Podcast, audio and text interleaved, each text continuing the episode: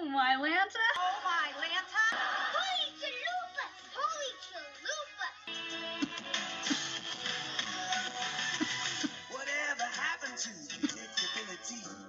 The milkman, the paper boy, evening TV. Whatever happened to predictability? The milkman, the paper boy, the evening TV.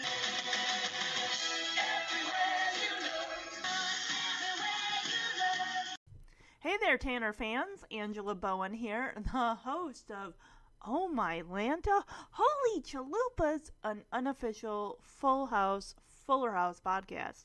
How's everyone doing today? Well, this week I am continuing the series Weird but Funny Dream Sequences. So, yes, I'm going to be covering episode 15 of season 7 in, of Full House entitled The Test.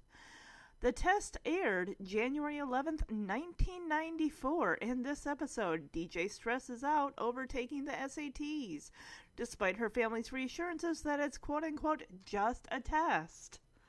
Yeah. this episode's got a 7.0 out of 10 based on 176 ratings. We do have some familiar faces that are guest starring. Speaking of, Vanna White, who plays herself in the dream sequence, and Mrs. Moffat. She'll be the actual person giving out the SATs. We have Beverly Archer as Miss Twitchell, who you may recognize as is it Iola Lucille from Mama's Family. I watched some of Mama's Family. She was also in an episode of ALF. This is like she's one of those character actresses. Oh, she was in the Brady Bunch movie as a, a teacher that Bobby Brady caught stealing school supplies. Oh my goodness. But yeah, this lady, she is in a. She's been in so many, you know, TV show episodes. Uh, she was in the movie Vice Versa, which I covered that during the Summer of Savage when I was covering the show The Wonder Years. So yeah, um, Jacob Kenner as boy student. He was the uh, bully number two in Beethoven. okay, yeah. He was also in the movie Heart and Souls. I definitely want to cover that on the Looking Back on My Wonder Years podcast. Uh, oh, he was al- he was also in Almost Home, which is the sequel show to The Torkelsons. Also, a very good show. So yeah, good on him. Good on him. This episode was directed by John Tracy. Writers Jeff Franklin, the creator, Dan Chasen, and Linda Lane. Okay, so it's nice. I got a uh, a lady on there writing. Okay, we got some user reviews, which I will get to. Let's see if we go. Oh, we got some trivia. In DJ's dream, Vanna White as herself reveals the test results in the style of her job on Wheel of Fortune.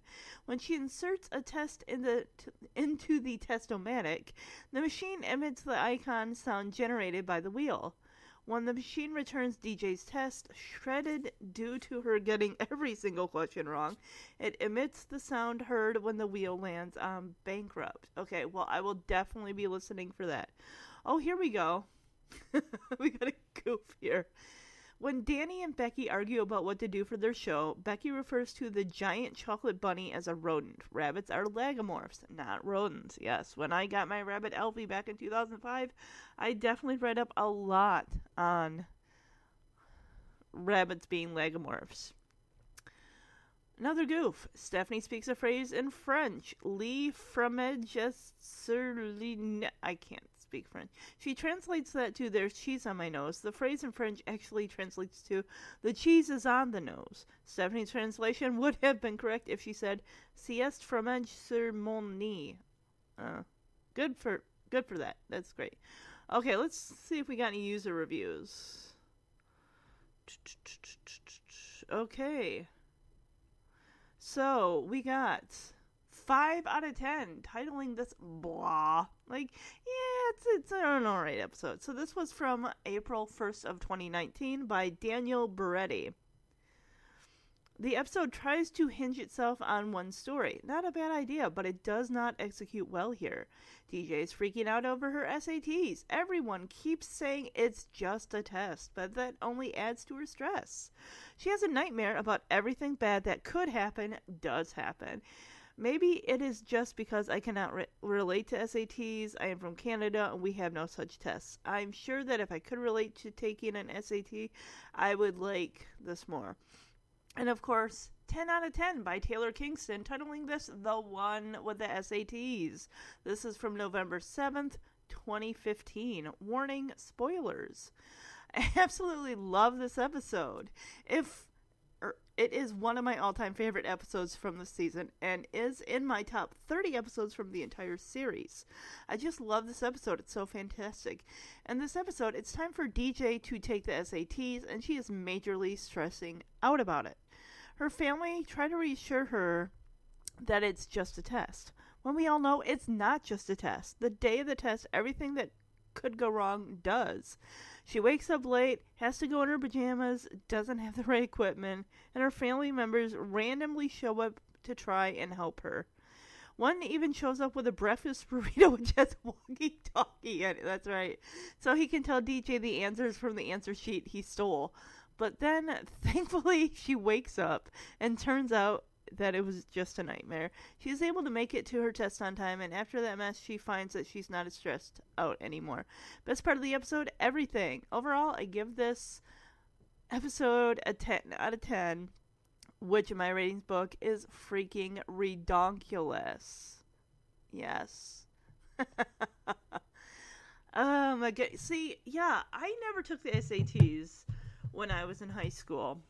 I guess you don't have to when you're in special ed. So, um, no, but I do remember taking like I thought it was like the MEP in junior high or the ACT or whatever, and it's just like mm,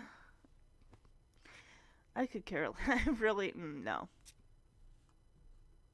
So, of course, before I officially get in the episode, I want to let you Tanner newbies who have just tuned into the podcast. I want to welcome you I cannot talk. It is 11:44 in the morning. I want to welcome you aboard the Tanner train. So, first of all, if you want to find out how you can find the podcast on social media, the Facebook page, the podcast has a Facebook page. Just type in Full House Podcast or Fuller House Podcast. The Oh My Lanta Holy Chalupas Full House Fuller House Podcast will pop up in the search bar. Also, Instagram, OMHC Full House Fuller House podcast, and then Twitter OMHC Full House. Also, if you'd like to email the podcast with your thoughts on previous episodes or future episodes, your memories, your top five character lists, your top five worst or best episodes, I, or even if you made up a story, if you wrote a little fan fiction of the Tanner family, and you want to share it, I would be more than happy to read it. So, yeah, if you want to get heard on the podcast, just email me at uh, omhcfhfhpodcast at gmail.com. I always put the uh, uh, email address in the episode description on SoundCloud. Also, if you're new to the podcast, I want to let you know that this is a clean, family friendly podcast, Full House, Fuller House podcast. There are many Full House podcasts out there. Unfortunately, a lot of them have adult content, so they are not suitable for young listeners' ears. I wanted to be the opposite of that. I want to give Full House fans an option to be able to hear the podcast without if you know if they got kids. I don't want them to like, oh well, I got to turn this off. My kid can't hear this. No, this is for you and your kids to enjoy and share in your Full House and Fuller House memories. Exactly. So all right, without further ado, let's jump into the test. But first, we get to see that beautiful nugget of footage called the cold open.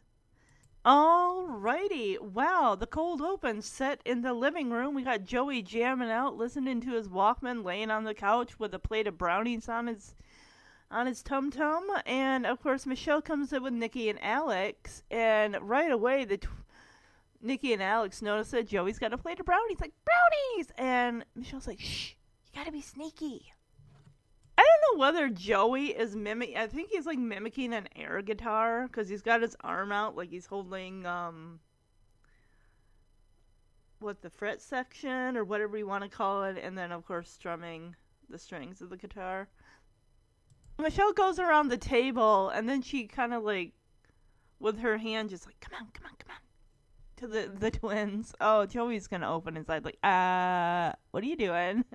Well, that's why that book was sitting on the coffee table. I'm like, that book looks like it's seen better days. But yeah, she picks up a book with a green cover and she tells the boys, when I count to three, pick up the plate. And then she's going to put the book in the pl- in place of the plate. that never works. We've seen cartoons.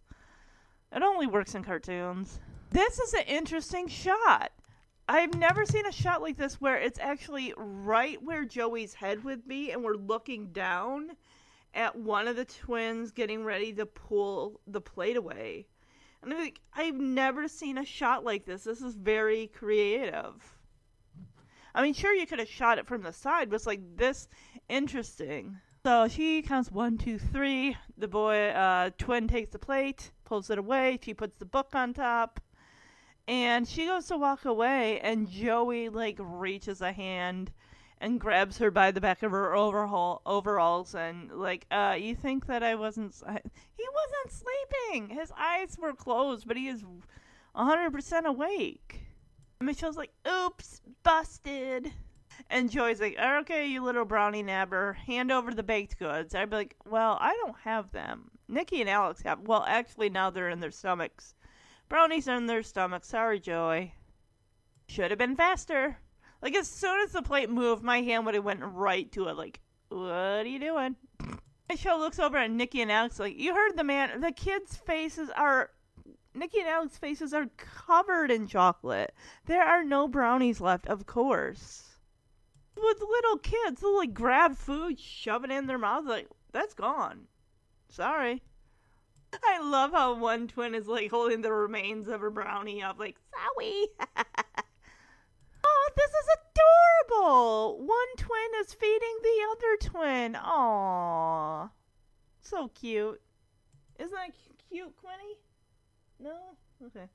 She's sleeping. She's taking her early afternoon nap. Anything, thank you. And the other twin's like, welcome. Aww.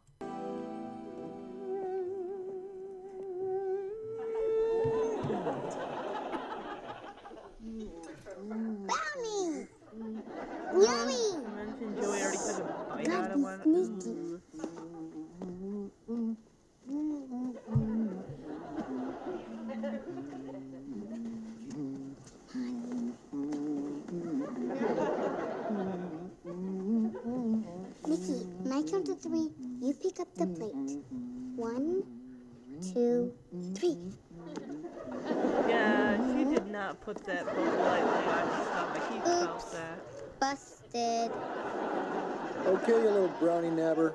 Hand over the baked goods. You heard the man.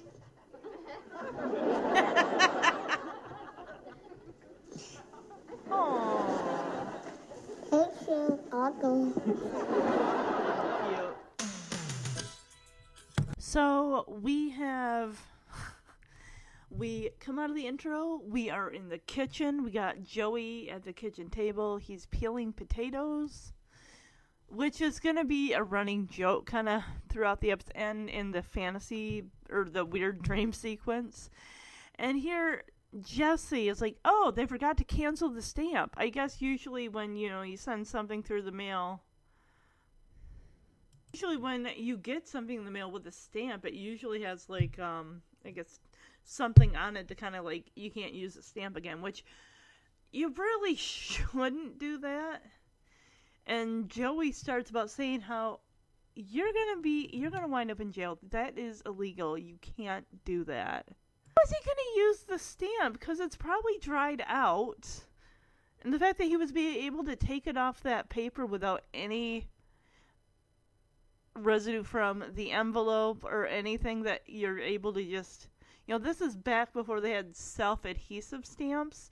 This is back when you had to lick the back of the stamp 29 cents in 1994 a stamp was 29 cents. Now I think it's like 48 or 49 cents a stamp. That is just nuts. It's probably 50 cents a stamp by now.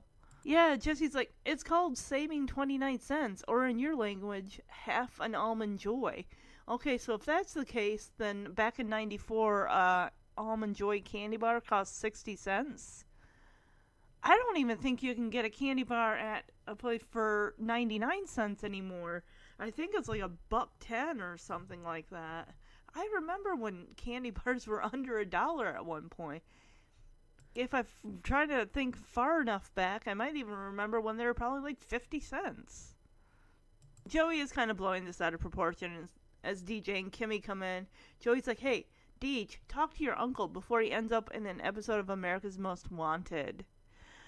Joey, that is for like high end criminals, people robbing banks, people like committing murders and maybe some major fraud, but stealing a stamp? I don't think that's an ep- where no one would watch that episode of America's Most. That probably would honestly though be the tamest episode of America's Most Wanted.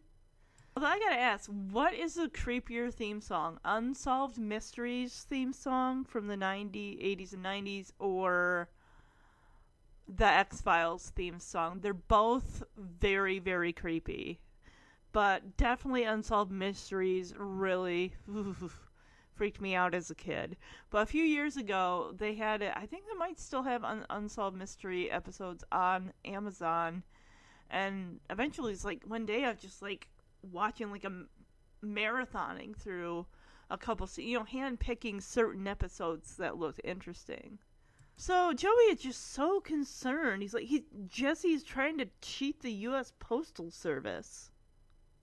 I gotta give props to the red cookware and the red tea kettle, since you all who have probably been my, fa- you know, been listeners for a while now, you know my favorite color is red. and Jesse's like, I'm not cheating, and Joey's like, correction, stealing. And Joey's, Jesse is like, fine, fine, you want the stamp so bad? Here. And he takes it, licks the back of it, and sticks it to Joey's forehead. Have just thrown it in the trash. Okay, now we get closer inspection upon this stamp. It's a stamp on a piece of a corner of an envelope. You're not reusing that stamp. You're just not. So here we go. DJ, her first bringing up the SATs, like, hey guys, I would love to stay and chat about stamps and stealing stamps and cheating the U.S. Postal Service, but my SATs are tomorrow, remember? So I gotta, like, study. Like, every minute, every second of this day, I gotta be hitting the books. And what's sad is, even though she does study and she takes the SATs and everything like that, she still doesn't get into her dream school of Stanford. Stanford have a veterinary program? Because I kind of wonder if she went, maybe she went to Berkeley because she was accepted there, we learned later. And then maybe she eventually, you know, transfers to Stanford, like her sophomore or junior year, and graduates from Stanford's veterinary clinic. I don't know. Yeah, boom. First mention of Stanford. She says, This test, the SATs, determine which college I get into. And if I don't nail this, I'm not going to go to Stanford. You're not going to go to Stanford anyway, even if you do pass the SATs. I'm sorry, DJ. Oh my god. Okay, that is a necklace. It's not a choker. You guys know how I feel about chokers. I don't like them. Never have. Oh, Jesse looks at Kimmy. He's like, hey, Kim- Kimmy, where are you applying? Clown College. This will come back later on in that dream sequence. And to Jesse's surprise, Kimmy actually has a connection to Clown College. She says, Well, I do have an in. My uncle G- G- Gibbo is the dean. And we gotta look at Kimmy's sweater here. What is it? No, it's not a sweater. It's a vest. And I'm looking closely on it. It looks like someone took a bunch of like scrunchies and made them into a vest. But then again, we know like season early on Kimmy's outfit. I mean, season four onward, but definitely I'd say the height of Kimmy's cray cray fashion is going to be seasons seven and eight, and six, but definitely seven and eight.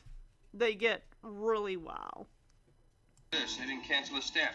Got myself a freebie. You can't reuse that. Hey, what are you doing? Oh, I'm gonna use this stamp again. No, you're not. It's called saving 29 cents. Or in your language, half an almond joy. Hey DJ, talk to your uncle before he ends up in an episode of America's Most Wanted. He's trying to cheat the U.S. Postal Service. I'm not cheating. Oh, correction. Stealing. All right, fine, fine. You want the stamp? Here.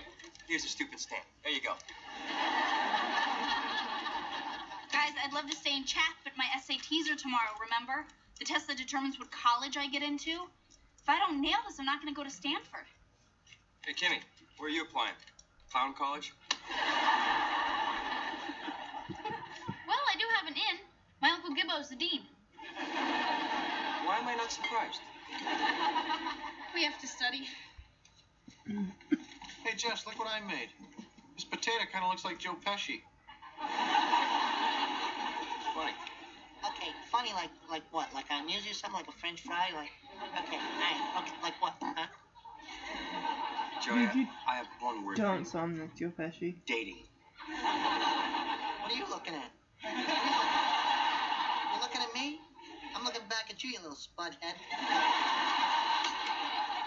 So DJ grabs Kimmy. Is like, Ugh, we have to study, and they head upstairs. And this is a bit with this potato and Joey and his Joe Pesci impression. And I gotta say, I don't really find it funny. I mean, maybe I did as a kid, but it's just like, eh. and Jesse is just like, Joey, I have one word for you: dating. And Joey's looking at the potato and he's doing the taxi driver Robert De Niro impression. Like, you talking to me? I'm not doing that. But uh, you looking at me? Look back at you, you little spudhead.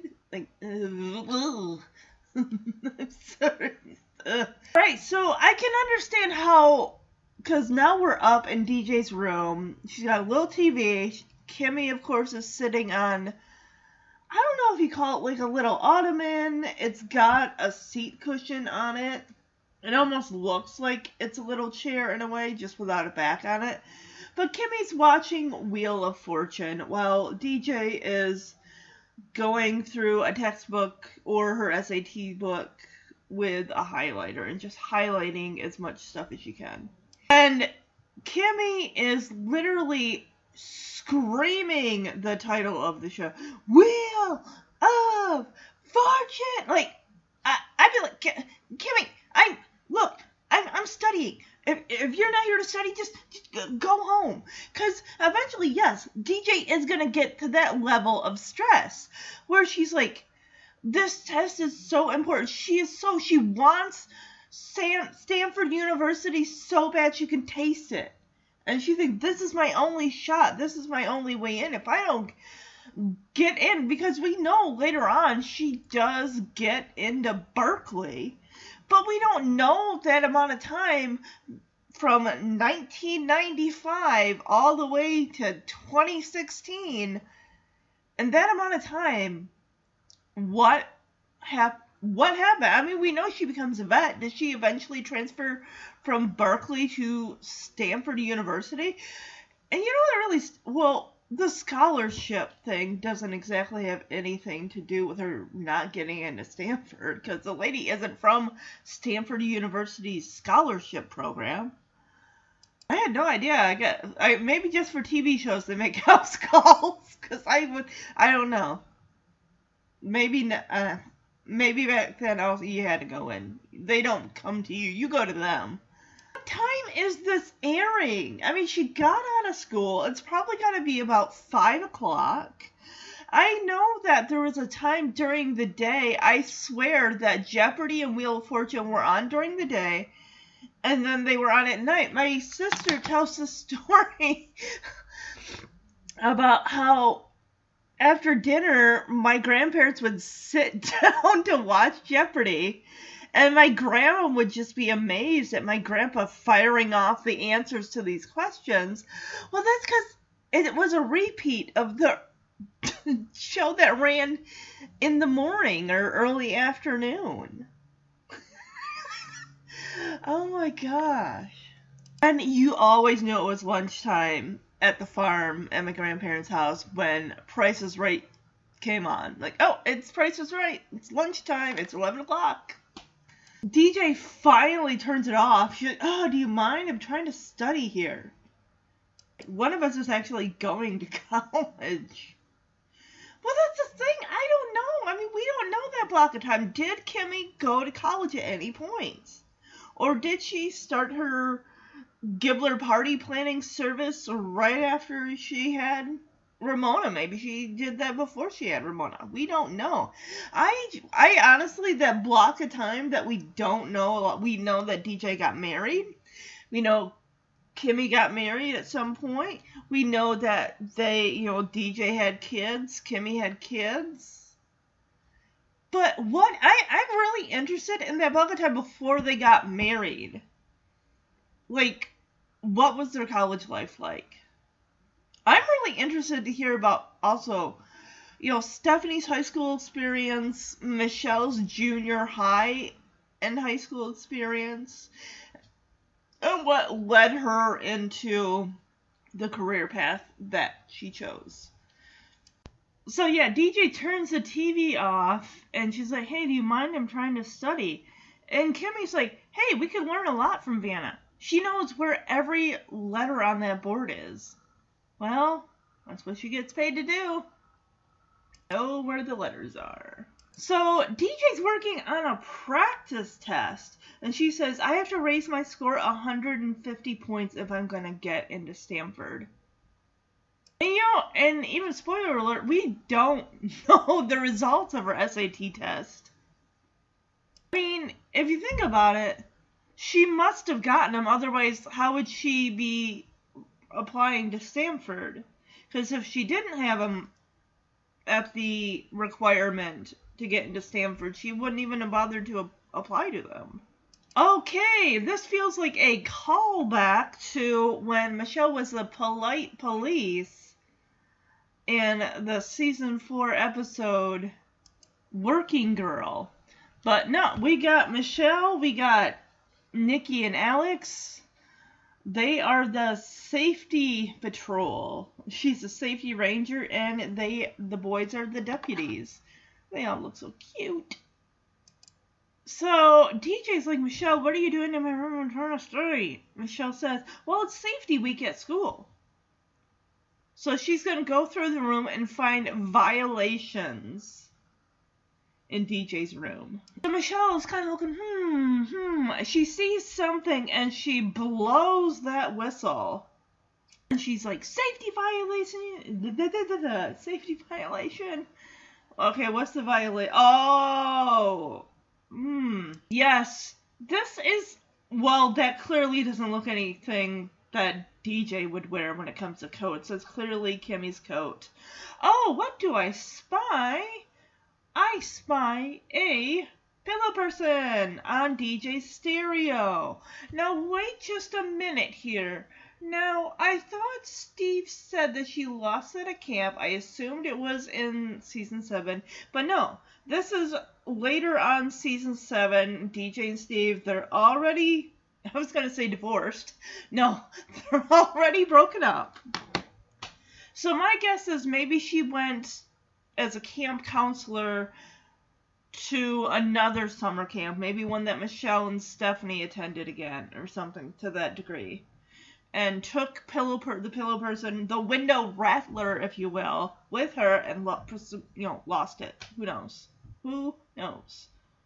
I mean, it sounds more believable if like say DJ gave the pillow person to Max because he was nervous going away to like a sleepaway camp or whatever, and he lost it.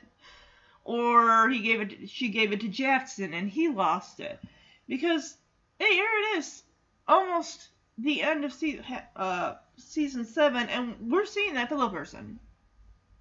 So Michelle pulls the jacket off the lamp and says, "Whose jacket is this?" And Kimmy's like, "It's mine, Squirt. What's it to you?"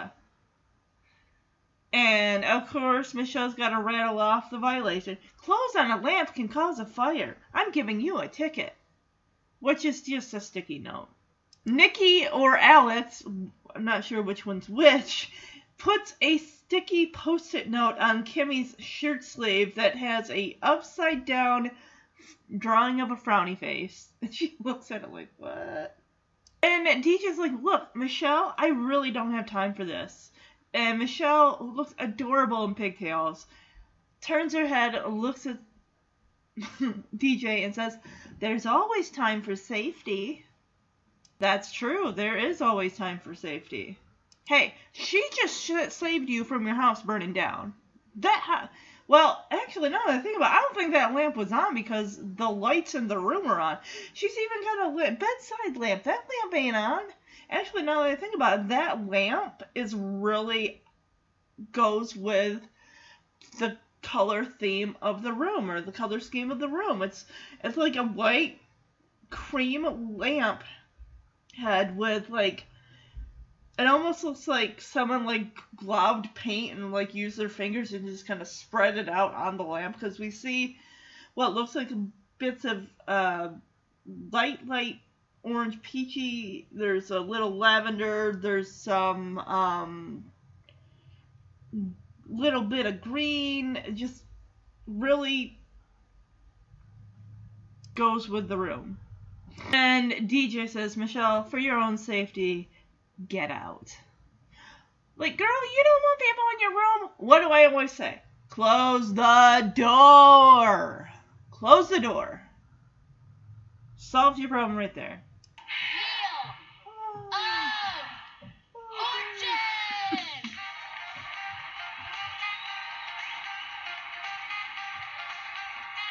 Do you mind? I'm trying to study. Hey, we can learn a lot from Vanna. She knows where every letter on that board is. Answer good. Kimmy, look at this practice test. I have to raise my score 150 points if I'm going to get into Stanford. Safety Ranger Seems and like a lot. coming through. Michelle, what are you doing? It's safety week at school. My deputies are helping me look for violations. Hmm. Hmm. Ah.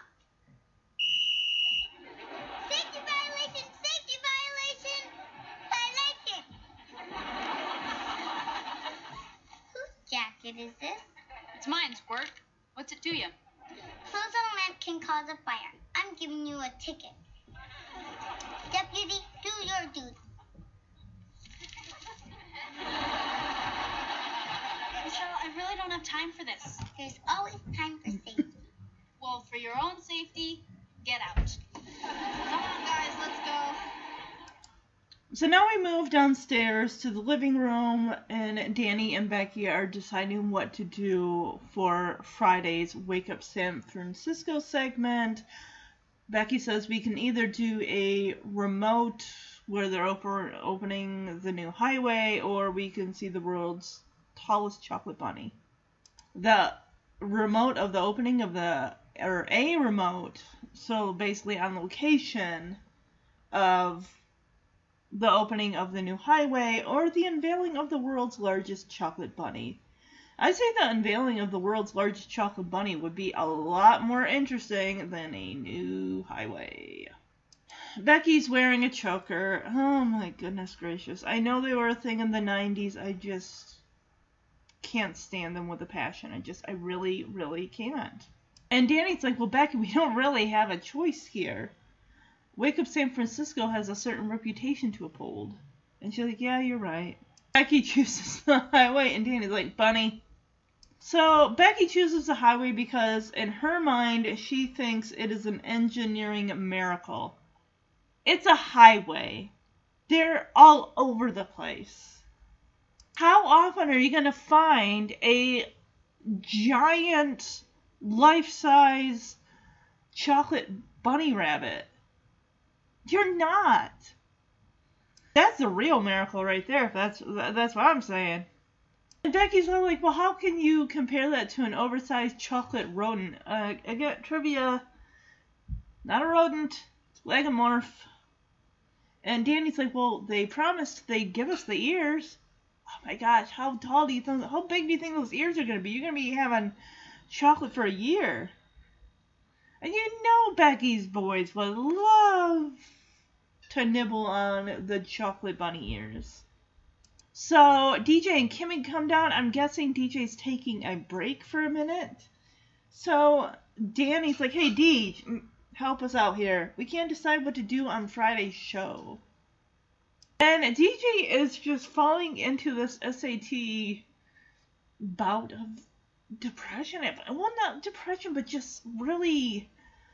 She's down. She's like, hey, why don't you do it on a high school junior who flunks her SA, SA, SATs and ends up as a pathetic drain on society? Of course, we hear about the infamous Garth Gibbler we'll never see.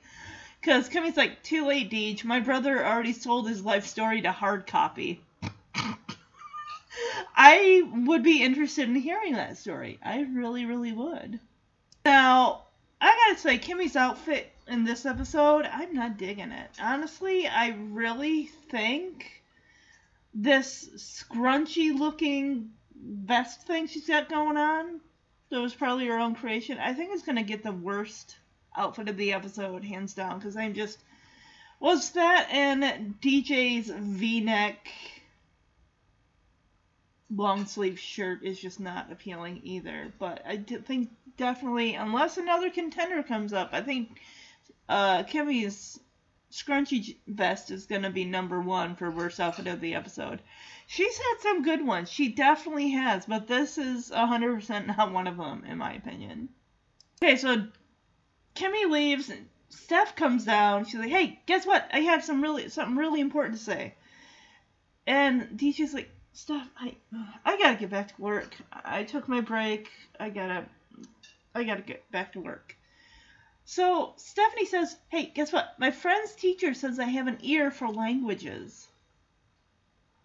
Her friend's teacher? So it's not Stephanie's teacher?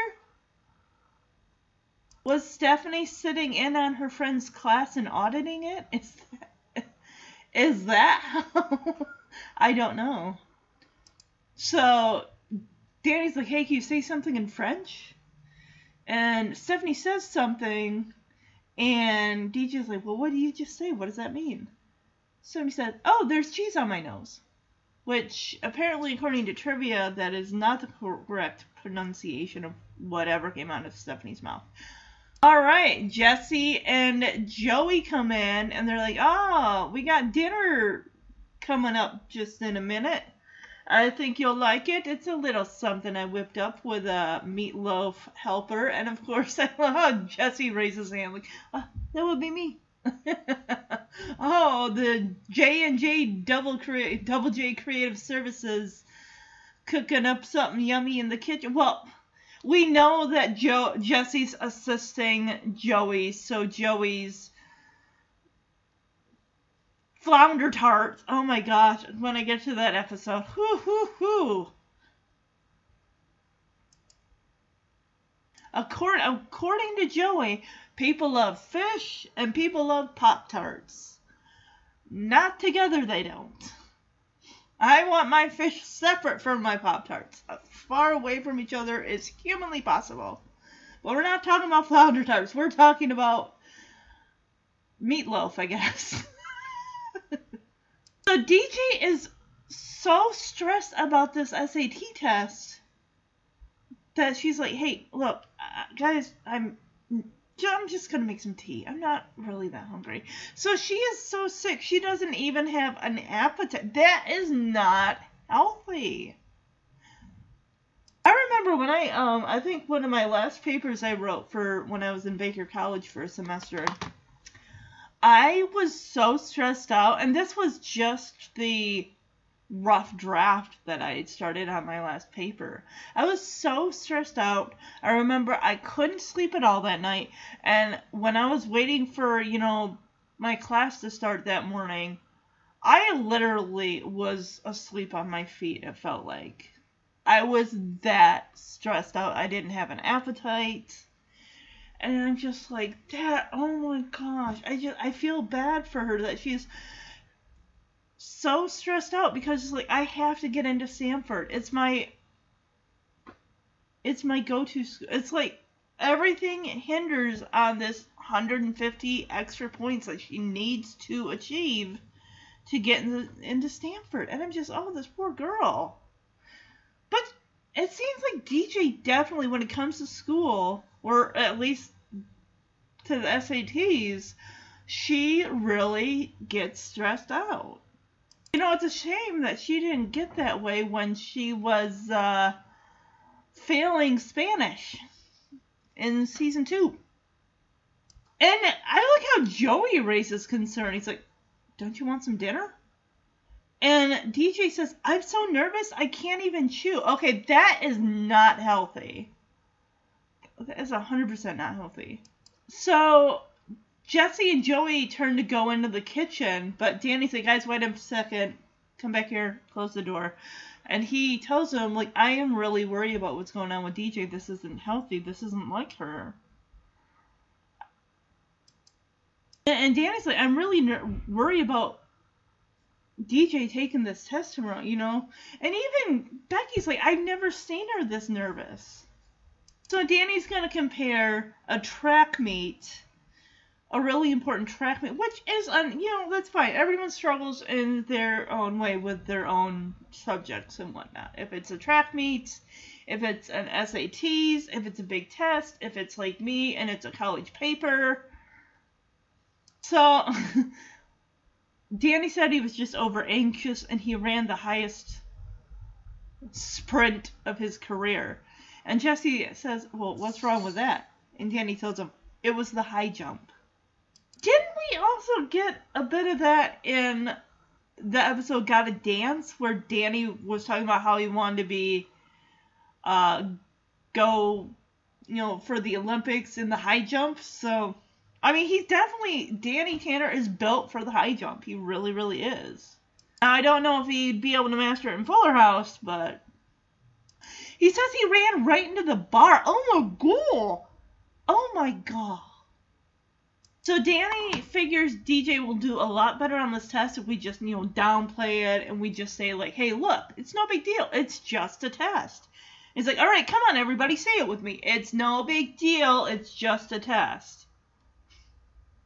Which I get what they're doing with this, and it's just because Danny's gonna apologize for that later on. Like, yeah, I probably shouldn't. We shouldn't have just downplayed it like that. Because I mean, yes, it is an important test, but for you to base your whole life around, like, well, life goes over if I don't. Like, no, it's not. You do have many attempts to get into you know, to take the test and do better, and you can get the score that you want. Why doesn't and you're, you're telling me in 1994 there weren't SAT study groups? There was none of that in the 90s? Are you serious? DJ is a buck smart girl. She should know uh, people outside of Kimmy that go to her school. Not Kathy Santoni, but other people that have the same ambitions in regards to applying themselves and wanting the best for themselves when it comes to their education. There are none of those people at Bayside. Are you are you sure? Are you sure? Has she looked? I'm not saying she has to ditch Kimmy. No. I'm saying that she needs to find other intellectual people like herself that form SAT study groups. Because I can, I bet anything. Those people are out. I bet anything you look on Facebook, there's going to be SI, SAT study group groups. Yeah, I, I wouldn't be. You know, I'm going to look it up right now. I'm going to look it up right now. So yeah, I looked it up. Here we got ACT and SAT math prep, public group. We got Get 18 SAT prep. Ace Your Test, a group for parents of SAT and ACT. Wow, yeah, there's there's a few of them. There's a few of them out there, which is awesome. ACT test prep tips and tricks. Yeah, there SAT math practice one and two. Yeah, there's SAT ACT tutor group. There you go, Deej. Perfect group for you. Get on Facebook in 1994 and go to the SAT ACT tutor group. It's got 143 members. You can beat the 144th member. oh my goodness. Well, okay, on Friday's show, we can either do our remote from the opening of the new highway or the unveiling of the world's largest chocolate bunny. Well, Becky, we really have no choice. Wake Up San Francisco has a certain reputation to uphold. You're right. Bunny. Highway. Danny, the new highway is, is an engineering miracle. How can you compare that to an oversized chocolate rodent? They promised they'd give us the years. I'm DJ. for that. Becky and I need some help. We, we can't decide what to do on Friday's show. Why don't you do it about a high school junior who flunks her SATs and ends up as a pathetic drain on society? Too late, Deej. My brother Garth already sold his life story to hard copy. Yeah. Bye. Hey guys, guess what? I gotta get back to work. But this is really important. My French teacher says I have an ear for languages. Can you say something in French? Le fromage est sur le nez. What does that mean? There's cheese on my nose. Everybody, time for dinner. Yeah, I think you'll like it. It's just something I whipped up with the aid of a little meatloaf helper. That would be me.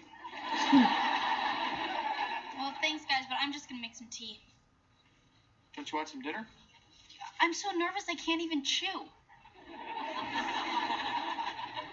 Guys, wait a second. Come back in here and close the door. Just want to talk to you. I'm really worried about DJ and her taking this test tomorrow. Yeah, I've never seen her this nervous. Yeah, that's what I'm worried about. I remember in school I had a really important track meet. I just got totally over anxious. What happened? Ran the fastest sprint of my career. What's wrong with that? It was the high jump. Ugh. Ran right into the bar. Oh. I think, you know, I think DJ will do a lot better on this test tomorrow if we just downplay the whole thing, you know? So if it comes up at all, just say, hey, it's no big deal, it's just a test. Repeat after me. We'll all try. Ready? It's no big deal, it's just a test. It's no big deal. It's just a test. Yes, that sounds very monotone. I think she'll buy that. I do. So, so yeah, the family goes into the kitchen, and Danny's like, "Hey, Deej, why don't you sit down and eat with us?" She's like, "No, I can't, Dad. I can't." And Joey's like, "Hey, Deej, I made your favorite potatoes and meatloaf." And he's Joey's holding this clear glass casserole dish, and she's DJ's looking at it like, "I must really be losing it because that potato looks like Joe Pesci." Really, really. I I don't think so. oh man, well yeah, it makes me think of um sh- the Shape Up episode, which I will get to when I cover the serious episode series of Full House. And he's like, "Hey, I'm making your favorite chicken parmesan or something to that effect." That just it looks disgusting the potatoes don't even look cooked. Why would they look like he just, you know, clean, you know, got the potato skins off and just put it in a casserole dish with these little banquet sized servings of meatloaf, and then it, looks disgusting. We know that Joey's not the best cook, but then again, if Jesse was helping him out she is really all about Stanford. She's like, I'm never going to get into Stanford if I don't study because she needs that extra 150 SAT points. And here we go with Danny saying, Sweetheart, it's no big deal. And then with his handy gestures to the rest of the family, It's just a test. I'm surprised she's not like, You all sound like you just rehearsed that, like, just now. Exactly, that's exactly what she says. What did you guys rehearse that? Because they say it in a monotone. It's no big deal. It's just a test. Like like Ben Stein monotone. Oh, that's right. Okay, so forgive me. This is episode 15 of season 7. DJ and Steve have not broken up yet. They won't break up until the 19th episode of season 7. So he Steve comes over, he's got these CDs on Mozart, basically like, hey, this should help you with your, you know, focus. If you listen to classical music, it's supposed to help you study. if you listen to Mozart, it can raise your IQ by 10 points. And Jesse is like, hey, Steve, look, she doesn't need any CDs, okay? It's no big deal. And DJ finishes, it's just a test. Yeah, I get it. And Jesse's like, well, actually, I was gonna say it's simply an examination. Like, uh, guys, come on now. So doorbell rings and DJ's like, I'll get it. I'm like, no, why don't you go upstairs and study? She don't know who's at the door. So DJ opens the door and she's like, Can I help you? And the lady like has this little white frou frou poodle mini poodle dog. Like there he is. She's sticking her finger up. But the thing is you see Comet and you see Steve. Steve's sitting on the edge of the coffee table flipping through those classical CDs. She, and and the lady uh, like I said, we've seen this lady in other things. She's got glasses, she's got a brown bob cut. She's holding her mini poodle dog. She says, That's the beast that's been barking at my Anastasia. Steve is like freaking out. He jumps up from the coffee table. It's like, Look, DJ, I swear I don't know an Anastasia. Anastasia. Anastasia. And the lady clarifies, she says, Not you. I'm talking about the devil dog. And we're looking at Comet. Comet is just, he's just hanging out. Yeah, Comet's just like laying there, not doing anything to anyone or anything. And the lady says, Every time we walk by your yard, he barks. Well, hello? He's a dog. He sees another dog, he's going to bark. That's what they do. Mind you, I don't know if they decided to get Comet. Wait, no, they didn't. How could we because if they fixed Comet, how would we get Comet Junior and Comet Junior Junior and Comet Junior Junior Junior in Fuller House? Exactly. Quinny, what are you? Oh, she's in her tunnel. but yeah, a dog sees another dog, they're gonna bark, right? That's what they do. It's like, hey, you're walking past my turf. She's a female poodle. I mean, didn't Comet have a thing for Kimmy's dog Coco, which was a standard poodle? Really? It scared your little girl half to death, did he? I don't think so. That dog that this woman is holding does not look like it wants to be anywhere near this lady. Like every time the, this lady puts her face near the dog's face, the dog's like, uh, uh, uh, like trying to like get away. Like, don't touch me, don't kiss me. Yeah, and DJ's like, I'm sorry, you must be mistaken. Comet is the kindest, gentlest, most harmless dog in the world. And that is honestly the thing you say about golden retrievers, right? They're the kindest, gentlest, sweetest dogs in the world. They don't have a bad bone in their body. And this lady is go- going to the extremes. She's like, I am telling you, that dog's barking is ruining the neighborhood. It's like, okay, you are one person in a neighborhood filled with people. How many people are knocking on their door saying, Your dog is barking, stop the dog barking because it's upsetting the neighbors? Nobody. This is the first time we've ever heard of it. Ruining the neighborhood? Are the are the house prices dropping? Eh, Really?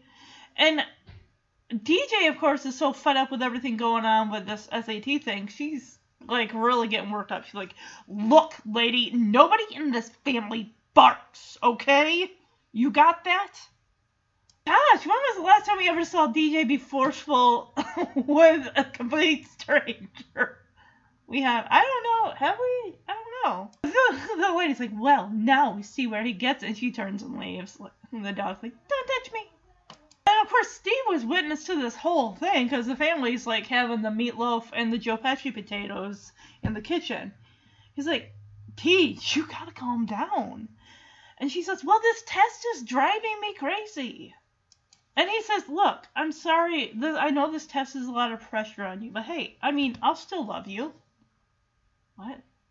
He says, Even if the only thing you get right is your name. And I'm like, Huh, yeah, that's another thing that plays into that uh, dream sequence. DJ looks at her hand and says, Hey, maybe I should write it on my hand just in case. DJ, hold on. Why don't, why don't you sit down and eat with us? No, Dad, really, I can't. Oh, come on, Deej.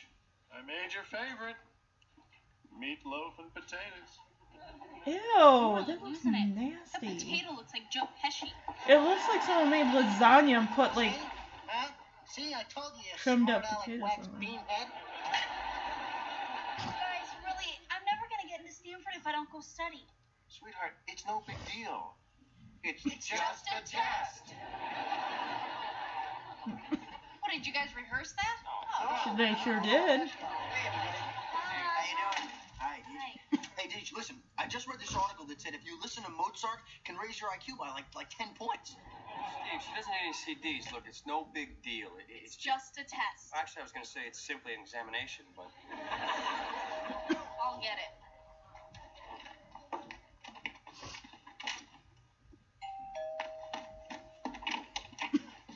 Yes, can I help you?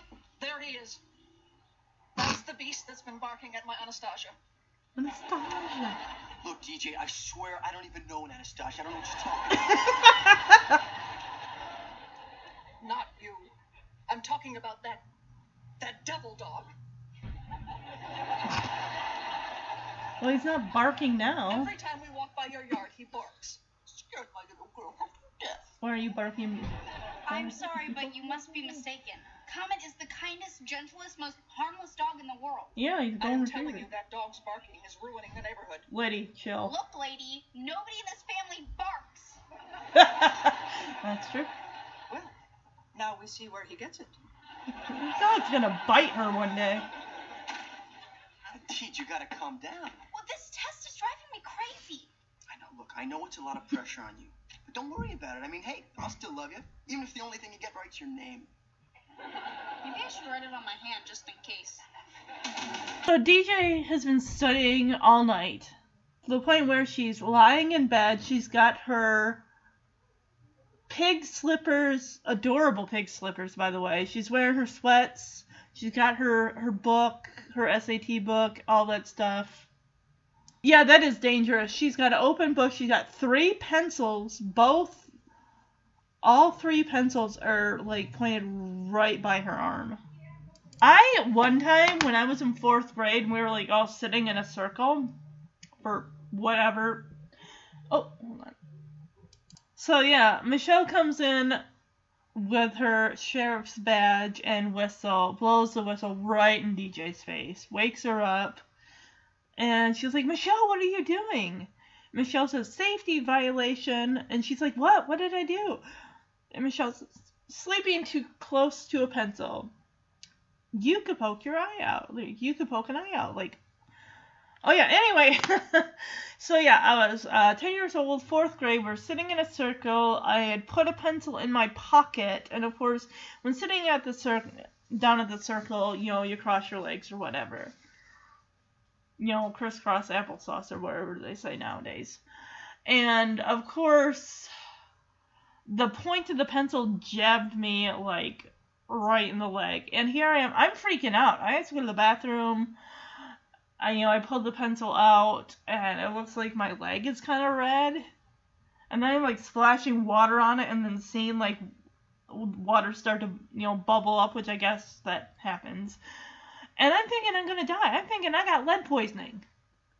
I didn't have lead poisoning, thank goodness. I mean, it just poked me. It's not like it uh, punctured the skin or anything, but my gosh, that was a frightening moment. I didn't tell anybody what happened. I didn't tell my teachers because I was just I was so freaked out. Oh my gosh, I have lead poisoning. I'm gonna die because. Ugh. But my goodness, yeah, that's my pencil lead story. And DJ's like, Michelle, I have a test tomorrow morning. And Michelle says, it is tomorrow morning. DJ grabs her alarm clock and it's like, it's five to eight. Oh no, I overslept. And now she's freaking out even more. Like, I'm gonna be late for my test because I don't know how she's gonna get to school. Is she gonna drive there? Is she gonna be dropped off? Too late to take the bus? She's gonna have to take public transportation? Who knows? I mean, think about it. No one woke her up like, "Hey, Deej, your test." Like, if this is what is this a weekend that she's taking her SATs? Because otherwise, Michelle would be at school if it's ten to eight, wouldn't she? Well, Stephanie definitely would, I would imagine.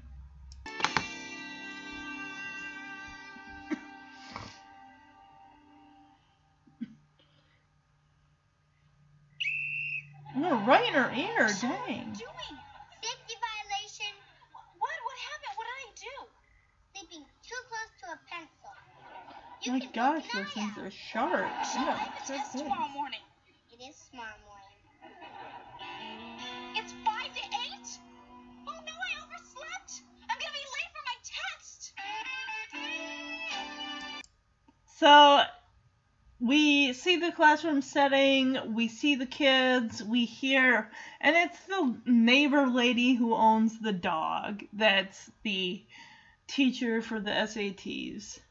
As she says, and now you've heard all the instructions and changes. As DJ comes rolling in in her jam jams. She is not dressed.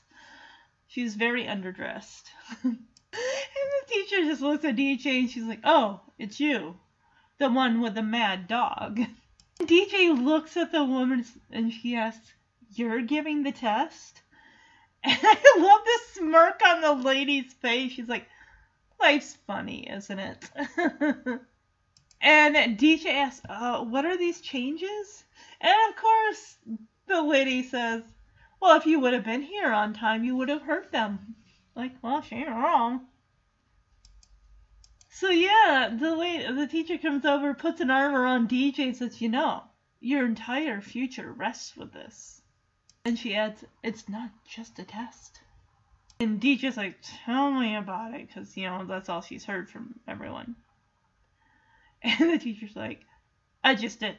Now sit down." Kimmy's also there. Kimmy's like, "Hey, nice slippers, Deej," because you know Kimmy's, you know, dressed like pretty much everyone else there. And DJ's wearing these adorable piggy slippers. I would love those slippers. Especially since it looks like they pretty much cover her entire foot. Which, for me, with the slipper, I have to have it covering the entire foot. I just, I have to. It's very important. The feet have to be protected. You can. That's when when DJ's in her sits down in her seat and Kimmy's like, "Hey, Deej, nice slippers." That's when DJ realizes she didn't even get dressed. There's another time where I was in fourth grade, or was it fifth grade? Anyway, one of them. It's a situation where I was living at home. My dad was already at work. You know, he was out the door by 5:30 or so. My sister left for high school well before I did, so it was me pretty much having to get my 11 year old self ready to get out to the school bus. And the thing is, I didn't even notice this till I was actually sitting down in a circle. We did a lot of that in fourth grade, like during the beginning of the day. That I looked down and realized I was wearing like woolish, reddish pajama bottoms. And I'm I just look at it like how how did I miss this? How did I not? I don't even know what top I was wearing. Maybe I threw on a top and forgot to like change out of my pajama pants. But it's just like, ugh.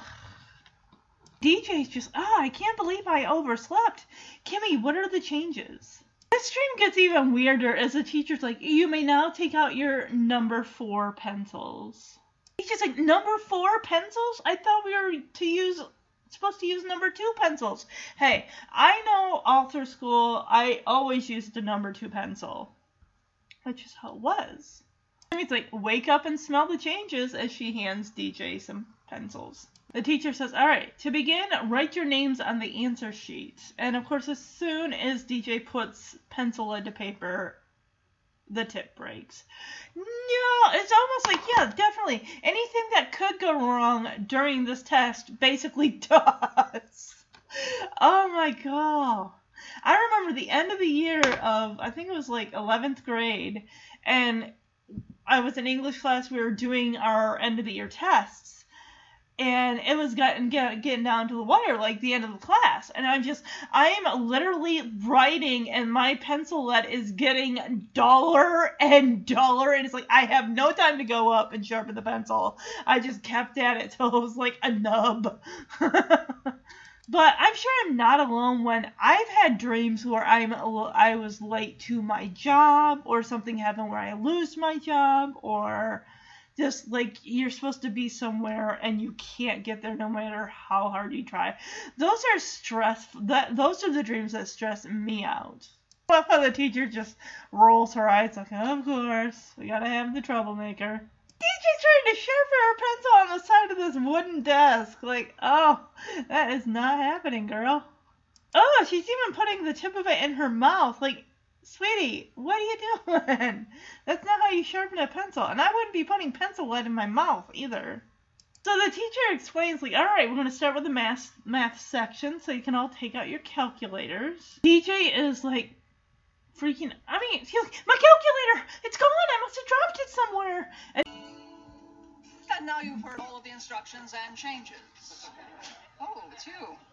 The one with the mad dog. You're giving the test? Life's funny, isn't it? What are these changes? If you had been here on time, you would have heard them. You know, your entire future rests with this. It's not just a test.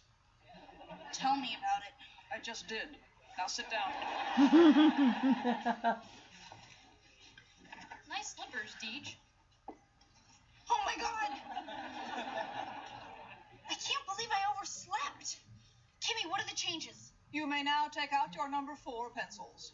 Number four pencils? I thought we were supposed to use number two pencils. Wake up and smell the changes. To begin, uh, everyone write your names on the answer sheet. oh, come on, really? Dang pencil lead break. You aren't sharpening it on the side of your desk. You're not gonna sharpen it in your mouth All right, either. everybody, we will begin with the math section. You may take out your calculators and begin.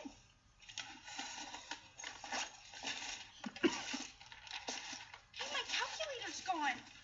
I'll be like, not my problem. somewhere. And here comes Joey. Which is like I wanted to let you know, like, okay, this is a dream sequence.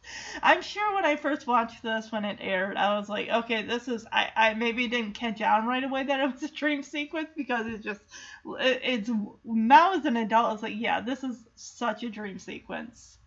He comes in with a tote bag and the teacher's like, excuse me, we are in the middle of a test. So Joey's like, uh yeah, I found your calculator. yeah. Um, bad news about your calculator. If you dropped it on the stairs. She's like, oh, great, you found it. He's like, I stepped on it. But here I got you a replacement. Giant adding machine from like the early 1900s.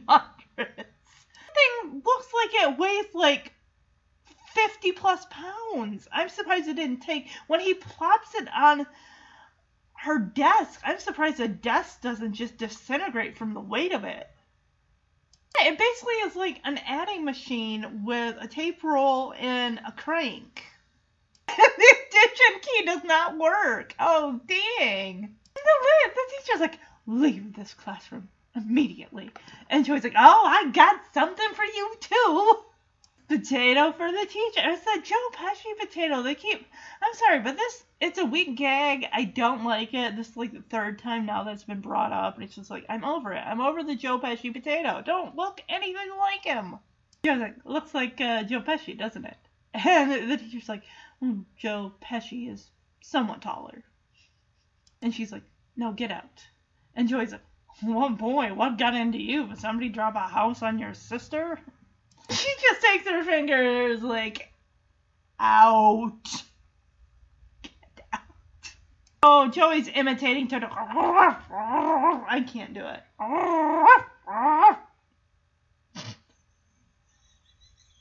Quinn's not even awake. She's like her eyes are closed. Ah, she's sleeping in her tunnel. Now he's got to do the cowardly lion. DJ's trying to figure out this uh, adding machine contraption and ain't doing nothing. Excuse me. We are in the middle of a test. This is an emergency. Uh, DJ, you dropped your calculator on the stairs. Oh, great, you brought it. I stepped on it. Oh, jeez. But I brought this. A giant 50 pound adding machine from the early 1900s. oh my And god. the addition key, it doesn't work. of course it Leave doesn't. this classroom immediately. No, I've got something for you too. Look. Potato for the teacher. Looks kind of like Joe Pesci, doesn't it? Hmm. Okay, okay, okay. Joe Pesci is somewhat taller. Get out. Boy, what got into you? Somebody drop a house on your sister? Uh-huh. Ouch.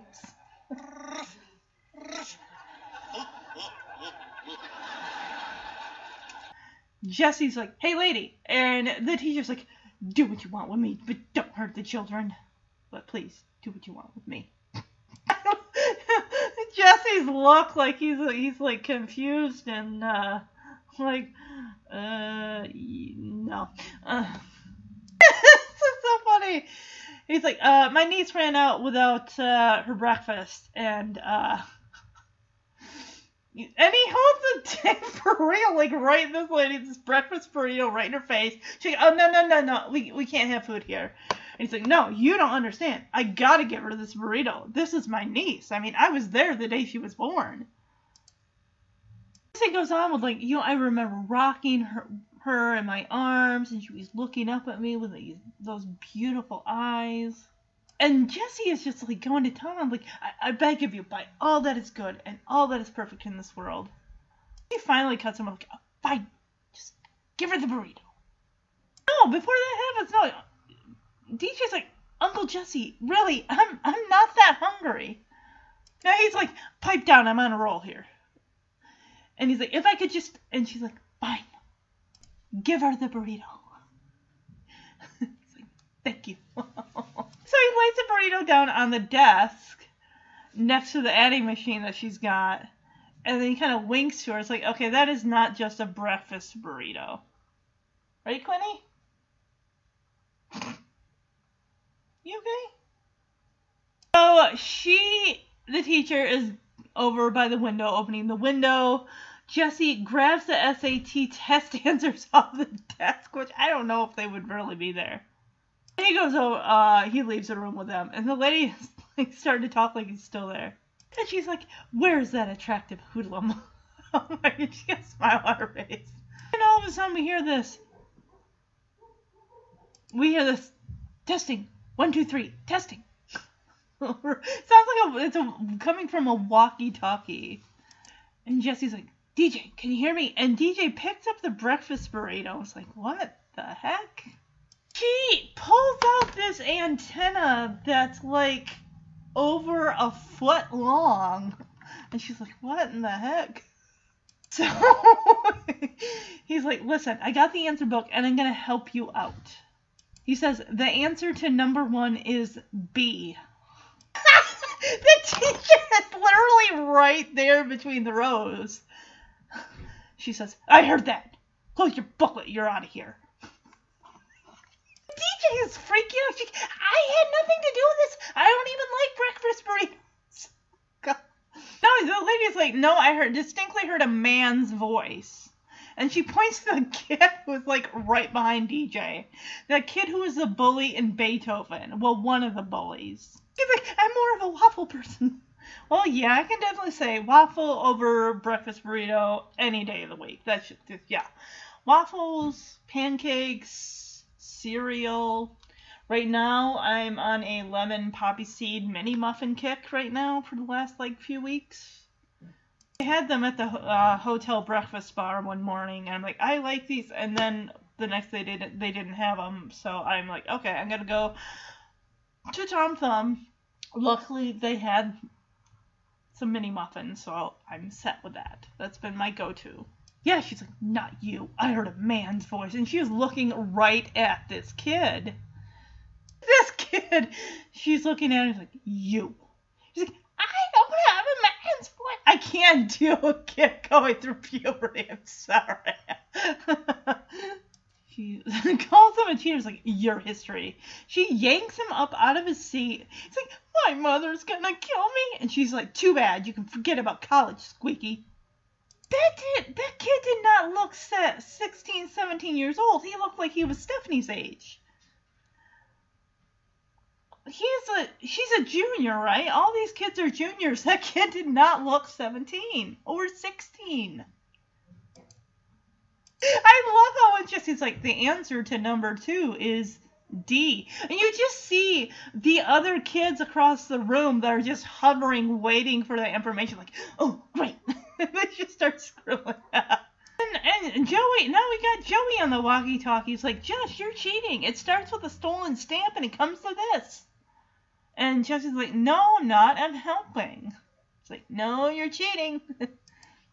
he says, I'm not cheating. I'm giving her hints. As Jesse continues, DJ, hint on number three, A.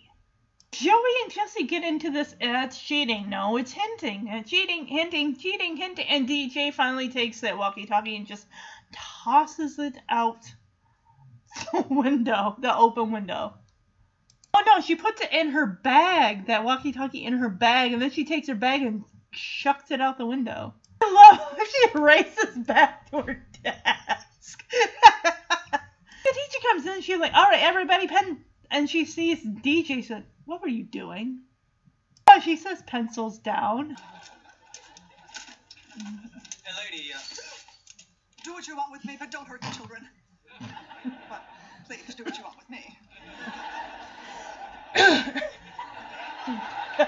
Jesse's looking now. uh, no, listen, my, my niece ran out of the house without eating breakfast, so I uh, brought her this uh, breakfast burrito. No, no, no, we can't have food in here. You're going to No, you don't understand. I gotta give her this breakfast burrito, lady. I mean, this is my niece. You know, I was there the day that she was born, and believe me, she was a beautiful, beautiful baby. I mean, I remember rocking her in my arms, and she's looking up at me with those big, beautiful eyes. And so I beg of you, by all that is good and all that is perfect in this world, if I Uncle could Jesse, really, I'm not that hungry. pipe down, I'm on a roll. If I could just Give her the burrito. Thank you.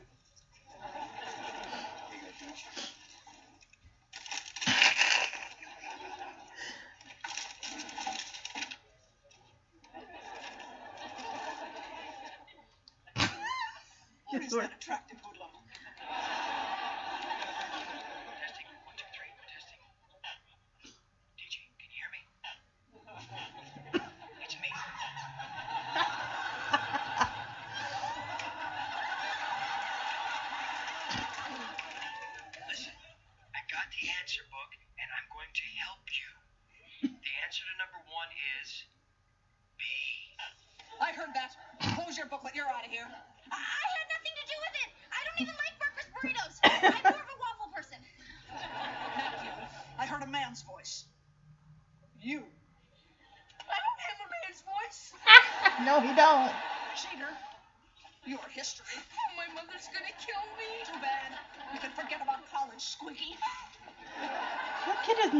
16. He looks like he's 12.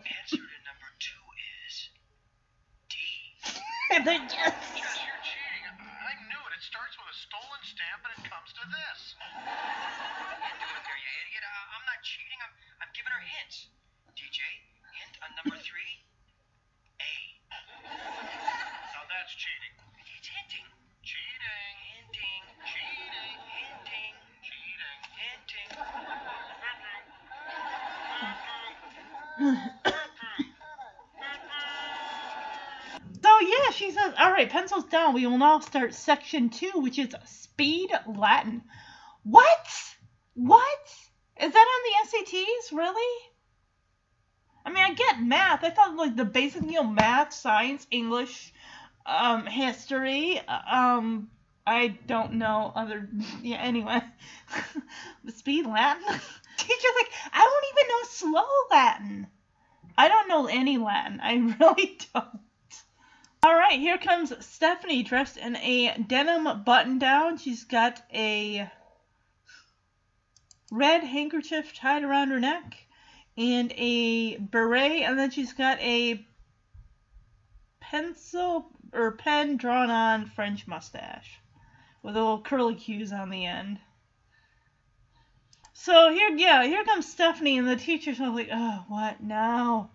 Um, and Stephanie's like, "I am Pierre from maintenance, and I heard you have trouble with wobbly chair." So yeah, DJ's like, "Steph, what are you doing here?" And Stephanie says, "I'm here to help you." And DJ is like, "Well, how's your speed Latin?" And Stephanie says something in Latin, and DJ's like, "Well, what does that mean?" And Stephanie says, "You're dead meat." So Stephanie makes some adjustments to DJ's chair, and it has her slanting forward, which is almost like it put all the weight in the front of the desk to the point where the two back legs of the chair are like hovering above the floor. DJ is like holding the adding machine that weighs like 50 pounds with all of her might before it comes crashing to the floor.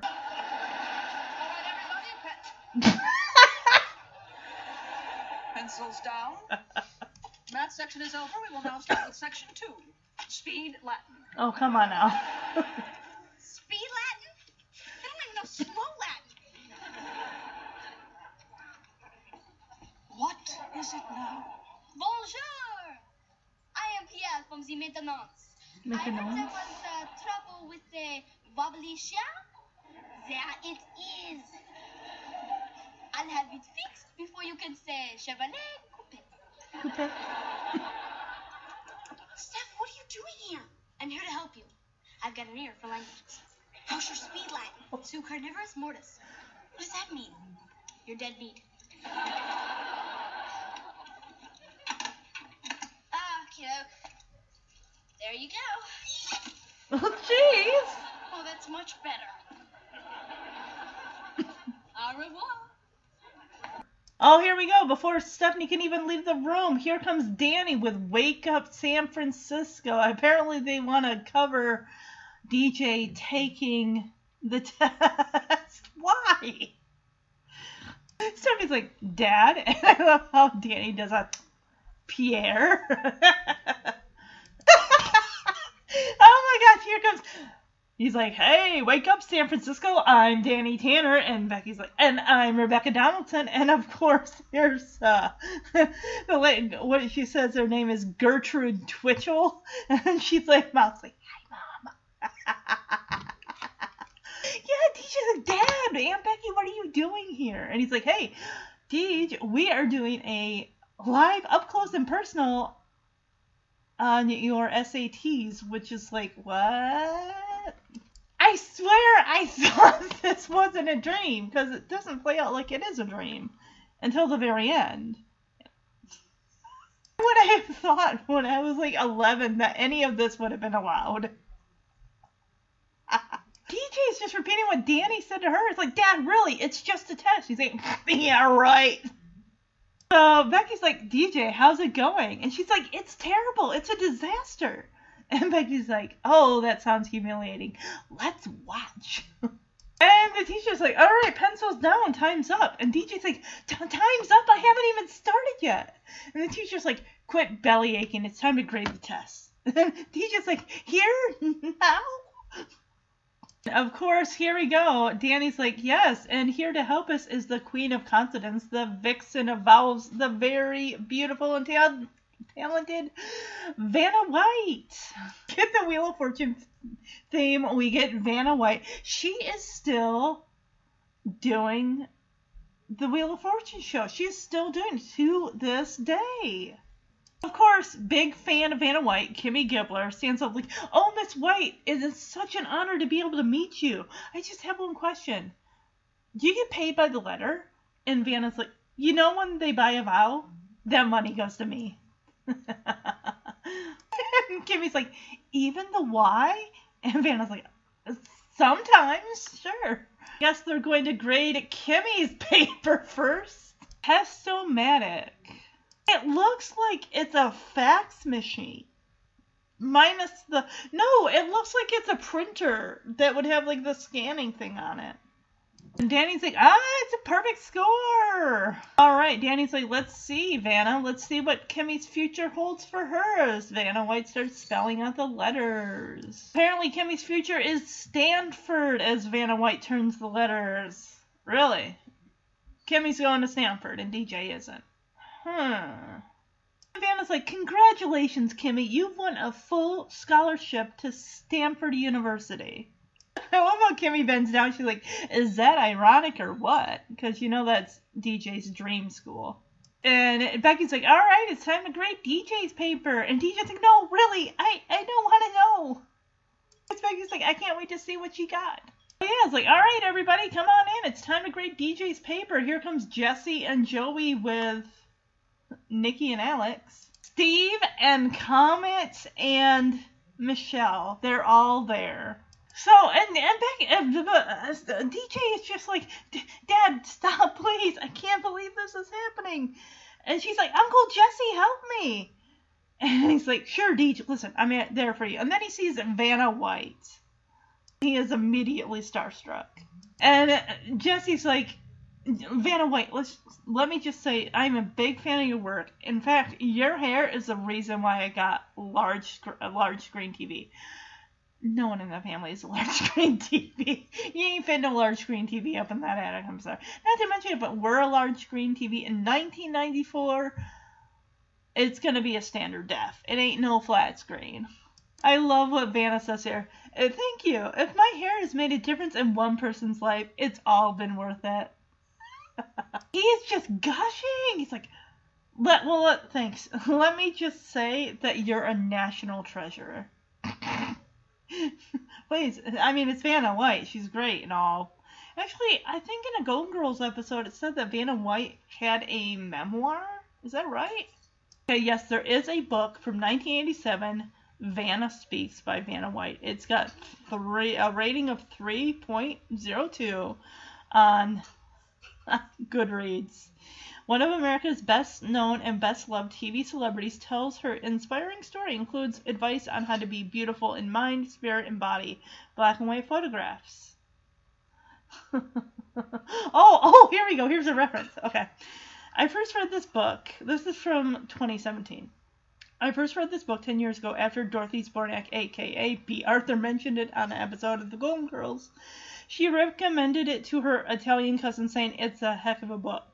I was intrigued. It sounded juicy, but more importantly, one does not just discard the opinion of one Dorothy Zbornak. So I ordered a used copy from Amazon, read it, and donated it to Goodwill years later, not remembering much about it. I'm not sure why I decided to read it again. I think maybe my husband and I happened to catch a segment of Wheel of Fortune on TV recently. But oh lordy, this book. Far be it from me to disagree with Dorothy Zbornak, but this book is not good. Oh my goodness. Part of that may be that I lack some context. I did a bit of Vanna White research while reading this thing for the second time. What is my life? In quotes. And discovered that back in the early 1980s, when White first appeared on Wheel of Fortune, she was a bit of a media sensation.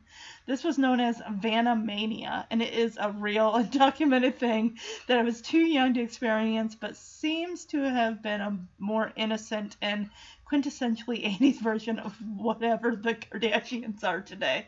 Which is to say, people were weirdly intrigued with Vanna White, even though she was famous for no reason. And so suddenly she was everywhere, including for a time on my nightstand after my grandma bought me a Vanna White Barbie doll. Oh my goodness. Many of these comments on here are all about Dorothy Zbornak. From Golden Girls recommending Vanna White's book. Dad? Pierre. Hey, come San Francisco. I'm Danny Tanner. I'm Rebecca Donaldson. And I'm Gertrude Twitchell. Dad, what are you doing here? Oh, sweetheart, we're doing a little cover story on your SATs, live, up close, and personal. Really? Dad, it's just a test. yeah, right. So, DJ, how is it going? Oh, it's terrible. It's a disaster. Ooh, this could be humiliating. Let's watch. Pencils down, everyone. Time's up. Time's up. I haven't even started. Oh, stop belly aching. It's time to grade the test. Here now. Yes, that's right. And here to help us is the queen of consonants, the vixen of vowels, the very beautiful and talented uh, Vanna White. White,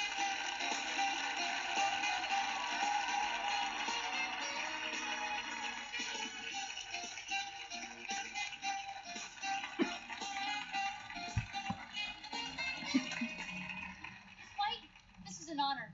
There's something I've always wanted to ask you. Do you get paid by the letter? You know when they buy a vowel? That money goes to me. Even the Y? Sometimes. Okay, Kimmy, it's time to grade that paper.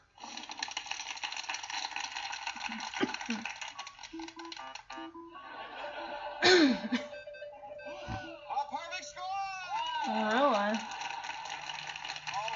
Vanna, let's see what Kimmy's future holds for her.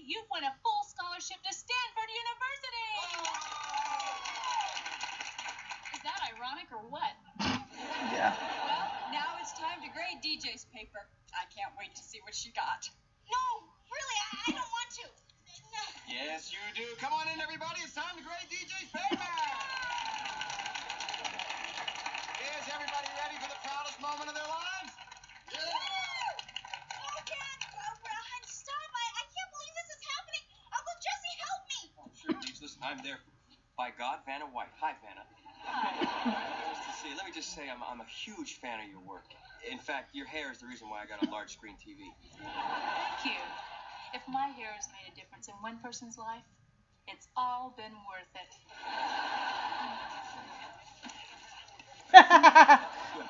well, let me just say that you're a, a national treasure. Yeah, I know.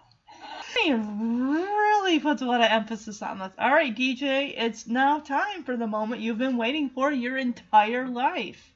Her entire life, really. So it makes a weird. It made a, a weird fart sound. It's, it basically shredded her paper. You hear the buzzer sound from when a, a player would get a question or get an answer wrong. Danny takes the sheet from Vanna White and is like, "Oh, that's a shame, Deej. You got everyone wrong." Oh my gosh, Danny! He's like, "You're a disgrace to the entire family." Ugh. Your family. Let's see what's left of your future, honey. All right, let's see what's left of your future, dear. yeah, they spell out Clown U, which stands for Clown University. I told you that was going to come back in this. And Vanna's like, well, DJ, it looks like you're going to Clown University. And Joey's like, oh, hey, Deej, here you go. As he, Joey puts a red clown nose on DJ's nose. And he's like, hey, that's a good look for you as he, like, honks her clown nose. And Danny's like, hey, Comet, how would you like to have DJ's room? And of course, this is in Joey's voice. Voice. Oh boy, thanks, Dad. DJ's like, wait, what? Since when can Comet talk? And DJ turns to Steve and is like, Steve, you still love me, don't you? And he's like, Yeah, of course I do, DJ. I mean, come on. So what if you screwed up the test? At least you got your name right. Did she, though? And the teacher's like, Oh, not even close. And DJ's like, What? I wrote DJ Tanner, and apparently abbreviations are not allowed. Abbreviations are strictly forbidden. Not that they're not allowed, they're strictly forbidden. And Michelle's there with the whistle. It's like, You missed your own name? And she blows the whistle and she's like, stupid violation, duh. Of course, we got the twins going, shame, shame, DJ. Then Steve, Becky, Danny, and the teacher all like, shame, shame, DJ.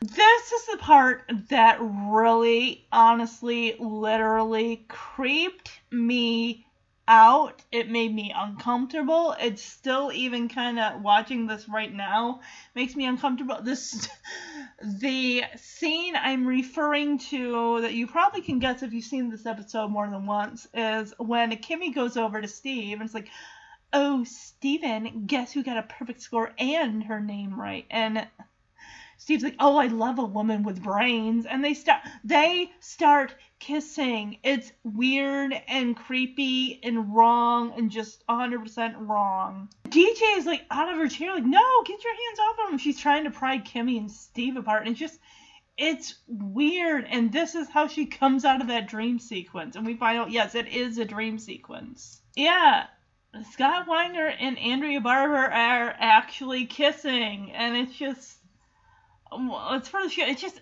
I don't know. It just feels weird and not right. Danny's like, let's go, DJ, let's go, DJ. And then, like, he's trying to wake her up from this nightmare. Oh, God, can you imagine having that nightmare and then having to take the test that day? Oh, my goodness. All right, Deej, now it's time for the moment you've been waiting for your entire life.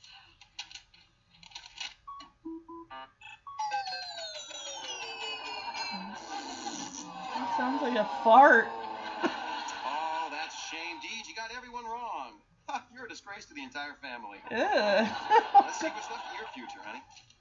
C L O W N Y U Well, DJ, it looks like you're going to Clown University. Oh. Hey, Deej, here you go. That's a good look for you. Hey, Comet, how'd you like to have DJ's room? Oh boy, thanks, Dad. Comet's trying to show his age. Steve, you still love me, don't you? Oh, of course I do, DJ. Oh, come on. So what if you screwed up the test? At least you spelt your name right.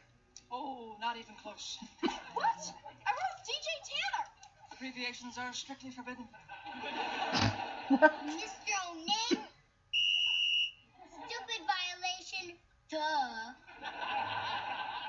Say thank you, DJ. Oh, Steven, guess who got a perfect score and their name oh, right? Oh, this makes me oh, uncomfortable. With brains.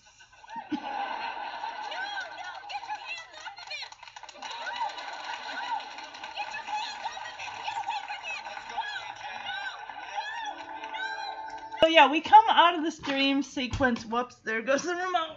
Oh, okay. And uh, yeah, she's Danny's having to wake her up. Like, come on, DJ, let's go. You gotta take your test. like, honey, you don't want to be late for your test. And she wakes up. She's like, oh, Dad, oh my gosh, it was horrible. And she's touching her nose to make sure she doesn't have that red clown nose on her, on her face. She's like, there were all kinds of changes. I had the wrong pencils. The burrito talked. And he's like looking at her like, what? And he's looking at her like, uh, I hope this was a dream. She's like, it was a nightmare. He's like, she tells him, Dad, you wouldn't believe it. I failed my SAT and Kimmy got a perfect score. He's like, You're right, I don't believe it. Okay, so he's like, Come on, honey, we really have to go. Okay, so this clearly has got to be Saturday because he's taking her to the test. Because I don't think that the SATs are held like during school hours. And she's like, Dad, I, I can't, I can't face this test. Please just write me a note to get out of it.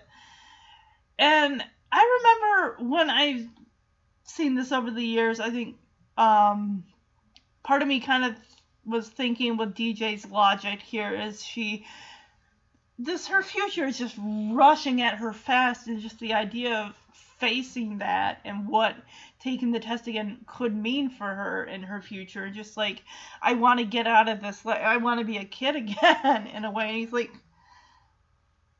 Oh, she looks at him and she's like, Can you write me a note to get me out of college? Deej, how are you ever going to become a veterinarian and be able to support your three kids? And I don't know.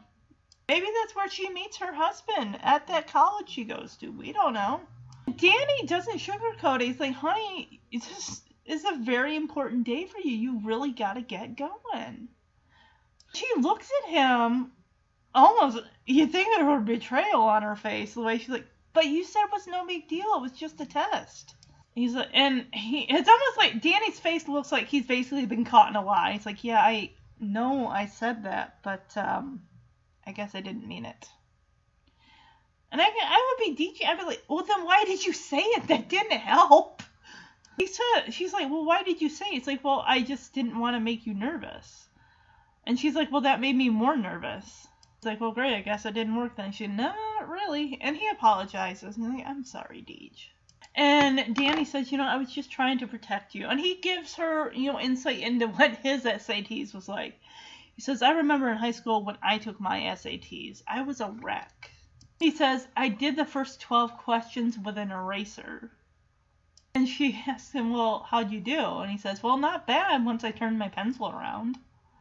And she's like, well, I guess I just have to face it, huh? I love what Danny says here. He's like, honey, you've done everything you could do. He says, you're prepared, you studied really hard. And I love how he says, everybody believes in her. It's like, this is, uh, I love this moment between him and her. You know, he just, he admits that he was wrong by saying it's just a test. And, you know, he just wanted to protect her and just because she wasn't you know she was just so stressed It's like there's got to be something i could say or do that's to help alleviate it a little bit but just him saying everybody believes in you not your disgrace of the entire family like in that nightmare dream sequence she had and he tells her he, he says i think what you have to do now is just you know believe in yourself and it's like yeah that is that's it basically and do the best you can do honestly that's all you can do is the best that you can. And she hugs him. Aw, such a sweet father daughter moment.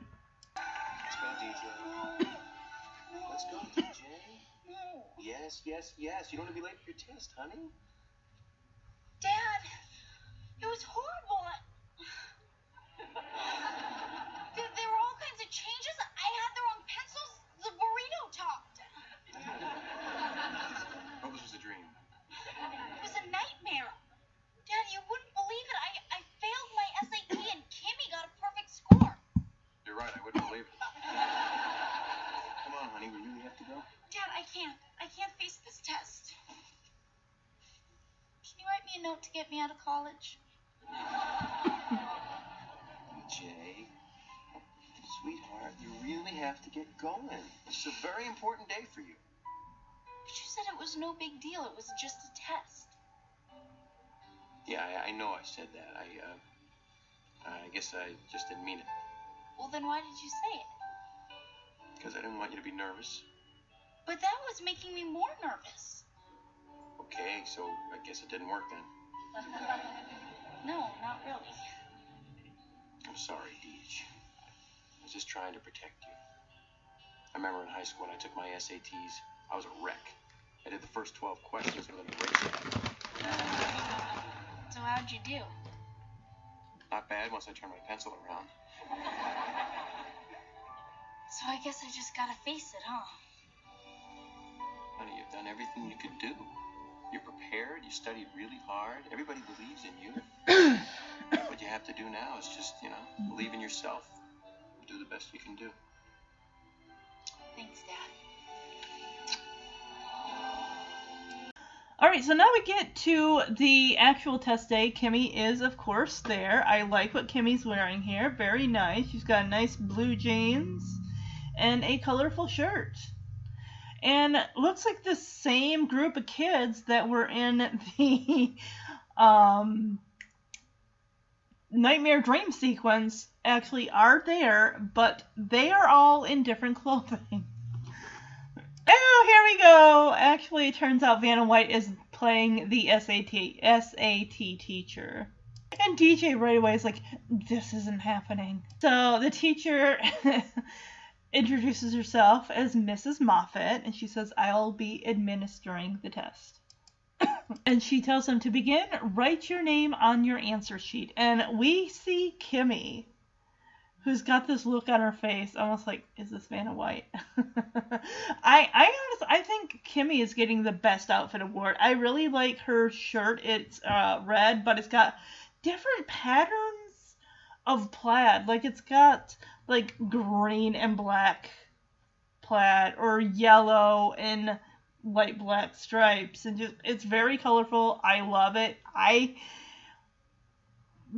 might be interested in wearing something like that. I don't really I'm more of a t-shirt person. I really over the years I've just I've been more into t-shirts. I don't really dress up for anything unless even for an interview I'm wearing khakis and a polo shirt. And Kimmy's like, I'm drawing a blank. And then we cut over to DJ and she's like, Excuse me, are number two pencils okay? And uh, Mrs. Moffat says, I'm sorry, we're using number four pencils. And DJ is like, what? And the teacher's like, I'm kidding. And of course, the episode ends with her saying, relax, it's just a test.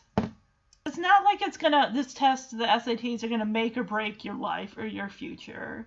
She just puts a comforting hand on DJ's shoulder, like, girl, calm down. It's all right. Relax. It's just a test. I tell you what, after the test, I will treat you all to Dairy Queen. How does that sound? Now, that would be a cool teacher. Pretty much the episode.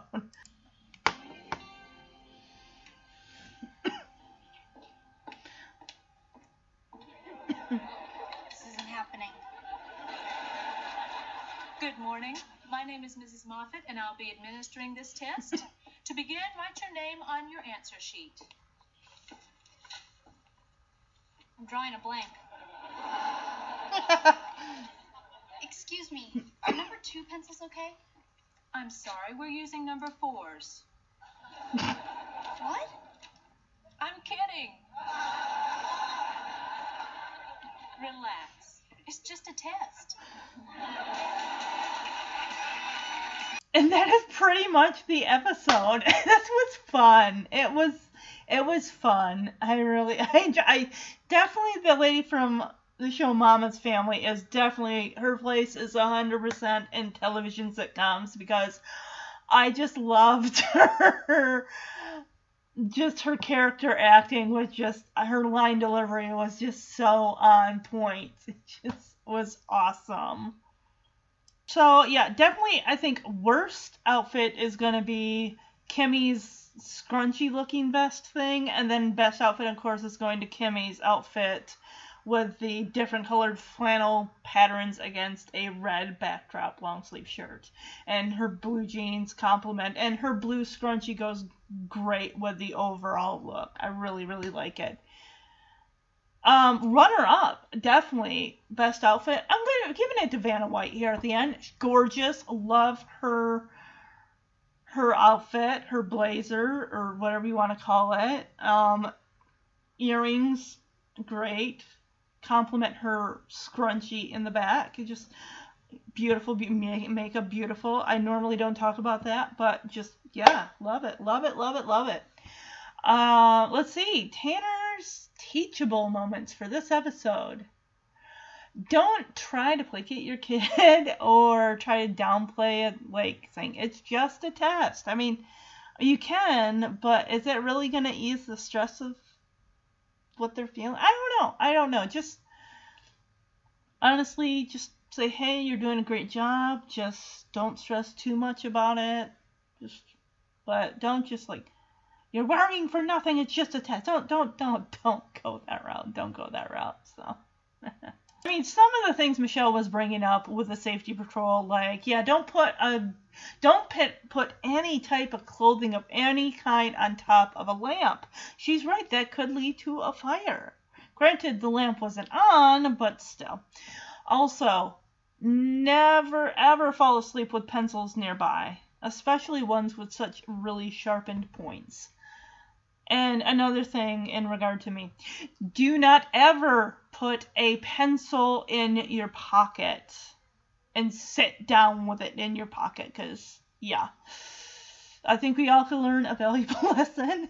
I did not die from lead poisoning when I was 10, so, but I learned, oh my gosh. I mean, I was just, I was so scared. I was like, I was in the bathroom and like, I saw this like little red indentation mark where the the pencil lid and, you know poked me and i'm putting water on it thinking oh my god i'm dying i'm going to die what's going to happen i didn't tell anybody about it i didn't go back and tell my teacher. I got poked with a pen i think i have lead poisoning. But just that fear of not knowing like this could be serious. I could be dying of lead poisoning from this pencil. I mean yes it was a 1993 or 92, I can't remember which, but ugh, see, we didn't have the internet like we do now, so it's not like I can look it up. Am I gonna die from lead poisoning? I get poked by a pencil. No. All right, let's take a look at next week's dream sequence, the final episode in the Weird but Funny Dream Sequences series. Now we're jumping over to the final season, season 8, episode 15, entitled My Left and Right Foot, which aired January 31st, 1995. I would have been 12. Yeah, this episode, Michelle frets about the size of her feet after DJ and Kimmy tease her at the shoe store. So, one thing I forgot to do is I did not read the DVD case synopsis for the episode The Test. In this episode, DJ's struggle to raise her SAT score leads to a nightmare involving bunny slippers, a burrito, and Vanna White. I love this description over the plain Jane IMDb one. I really, really do. I like it. So, lastly, before I go, I do want to play a clip from a show that I did cover to completion the Wonder Years. If you're looking for Wonder Years episodes, you can find all of them. I covered all six seasons. It's on SoundCloud, looking back on my Wonder Years and Wonder Years podcast. One episode in particular of the show I want to play a clip or so from is season 5, episode 14, Private Butthead. This aired February 5th, 1992. In this episode, Wayne go Wayne is Kevin Arnold's older brother, Kevin Arnold being the main character narrator of the show. Wayne goes to take his SATs, but shocks his family when he decides to try and join the army instead. The Vietnam War still going on. The Arnolds are afraid that Wayne could be shipped off and into the war. Also, just like Full House, if you have Hulu, you can also see all six seasons of The Wonder Years as well. Obsequious. A. Toxic. B. Easily upset. C. Fawning. D. Ambitious. My brother, for example, was studying for his college entrance exams. Oh! What's the matter? I just cut my nose with this paperclip. well, studying may have been an overstatement. Wayne, you have to concentrate or you're never going to be ready for your SATs. Well, I don't know why I have to take them. I already took them once. I know, but you just need to do a little bit better. You know, I don't see what the big deal about college is anyway. It's not like if I don't go, I'm gonna get drafted or something. Luckily, Wayne's draft lottery number was three. Unfortunately, that was also his first SAT score. Obsequious means fawning. Okay, okay. Okay? Okay. This doesn't get infected. the thing is, the guy wasn't a total idiot. So obsequious is He was just unconscious. fawning. Great. Break my concentration. But no matter how much of a problem the SATs were, Lugubrious. A. Wayne had an even bigger problem. A problem of cosmic proportions. Sympathetic. No! A problem So yeah, the time of the show is set in 1972 with the Vietnam War going on. There is the draft. Wayne, of course, already took his SATs, didn't do so hot, and now it's like, look. I'm sorry, you know, thank goodness DJ did not have Wayne's point of view. Like, I already took him once. Why do I gotta take him again? And of course, Norma here is like, well, you gotta do a little better because they're talking about you know Wayne if he were to get drafted, and Kevin says, well, Wayne's draft card or his number was 312, which was also his SAT score. I don't know. We don't hear what DJ's previous SAT score was prior to retaking the test again.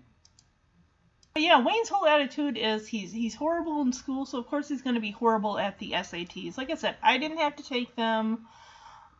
Being, you know, I guess being in, in special ed, I don't know. I mean, it wasn't a requirement. It was never even. I don't even think it was ever brought up in any of my um, end of the year IEPs.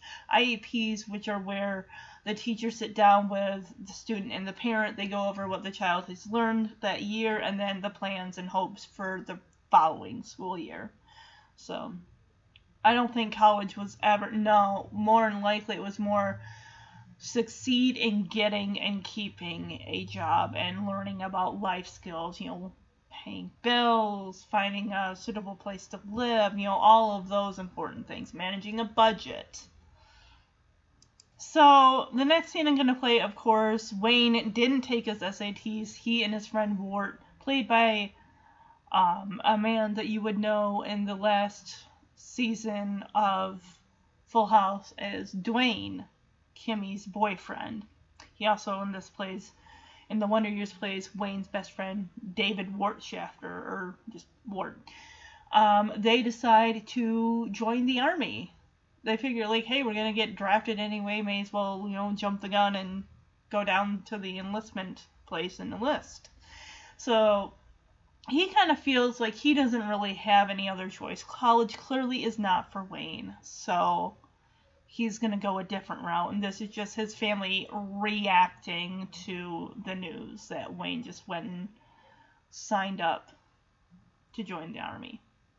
I want to play these clips because they're just so. It's Wonder Years is such an amazing show, and Wayne Arnold is so vastly different from DJ Tanner, not just their intellect and their gender, but just their whole way of how they go about the SATs. Whereas DJ's like freaking out, she wants to do really good. Wayne just probably sees the SATs as a waste of time, and he figures the army is his his out his only option, really. Even so, it had. My mother's worst nightmare was coming true. Honey, you are just in high school. Mom, we're 18 years old. And besides, I mean, the sergeant really liked us. Yeah, he said we were special. It was unbelievable. My brother had joined the army. You guys are kidding, right? No, butthead. Which left only one sane, reasonable response. How did you come up with such a dumb, stupid, idiotic idea? Well, actually, it was my idea. And you listen to him? That's real bright. Thanks. Dad, I mean, listen, you know, it's not as dumb as it sounds. I mean, if you just think about it, I mean, it makes sense. The pay is good. And besides, they'll teach us to be anything we want. Mechanics, uh, engineers, the topographical specialists. Yeah. Ward. Go home. I asked him to stay for dinner. Goodbye, Ward.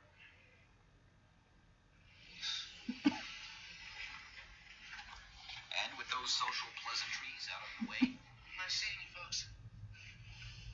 it was time for the family to talk turkey.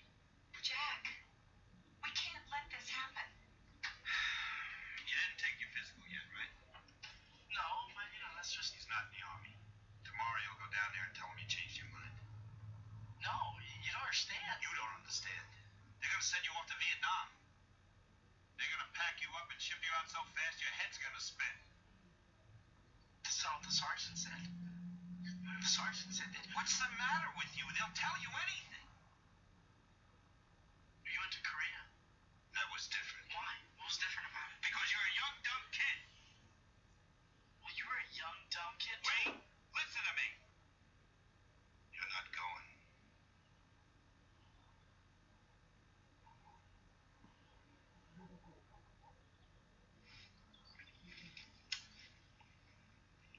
Whatever you say, Dad. And with that, so ended my brother's brief career in the military. So yeah, the next clip I want to play is really a heartfelt moment between Wayne and Kevin. We don't really see this where Wayne is being very brotherly in a sweet way and saying that he wants to, you know, I'm not going to be able to look after you all the time anymore. I'm not going to be able to take care of you, which would we really have called that the last like five seasons? No, Wayne was pretty much a big bully to his brother. But this is just a heartfelt. This is how Wayne kind of sees it. So, and he's just giving Kevin sweet brotherly advice. Look, um, I'm not gonna be around to take care of you anymore. Uh, well, see, the thing is, even when I'm not around, I'm gonna be around. I mean, I want you to have fun. I mean, get in trouble. Just don't be obsequious Don't be phoning. or phlegmatic. And, and when you think of me, don't be lugubrious. Yeah, his three SAT words know them. The guy was no orator. I won't. I better get in there.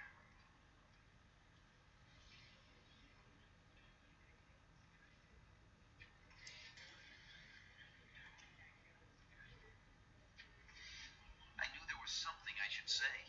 Some way to tell him all the things was feeling. Good luck.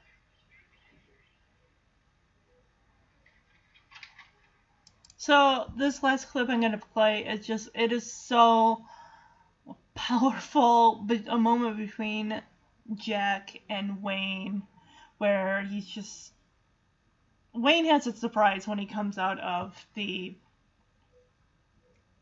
the phys- for his physical. It's not exactly great news, but in a way it is kind of good news for the family. Um, and he just feels like Wayne feels like a failure. I mean, he he couldn't do his SATs right. He just he didn't know any other option after high school. A lot of people say, "Well, I'm gonna, you know, go to college," which good. A lot of people do. If you do, great. But then it's like, what are the other options if you don't go? I know a lot of you know people say your options are very limited if you don't go to college as far as the job prospects, what type of job you're going to be able to get after high school without a diploma or without a college degree, excuse me. If you think it's bad for people that don't have a college degree to get a job, think about those that end up dropping out of high school and the jobs that they're for. A lot of applications will ask you, did you get a diploma? Did you finish high school?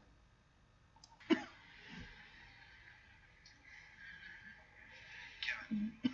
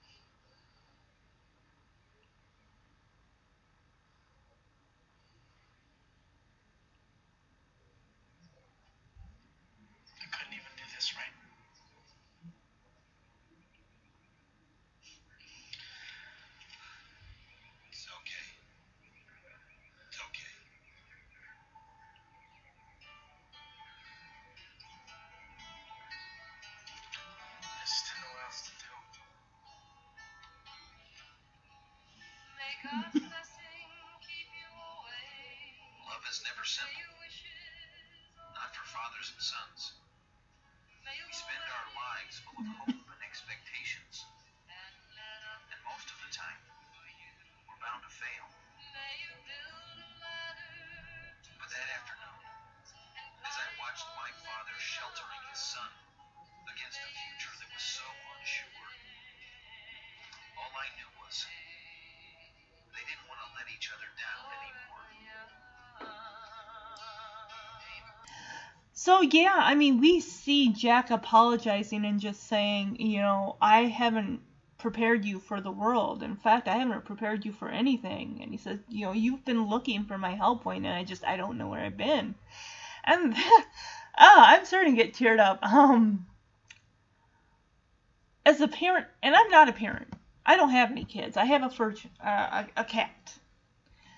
But the role of a parent is like you have what 18 years to be able to teach your kid everything you feel that they're going to need to be able to make it out in the world on their own and it's just like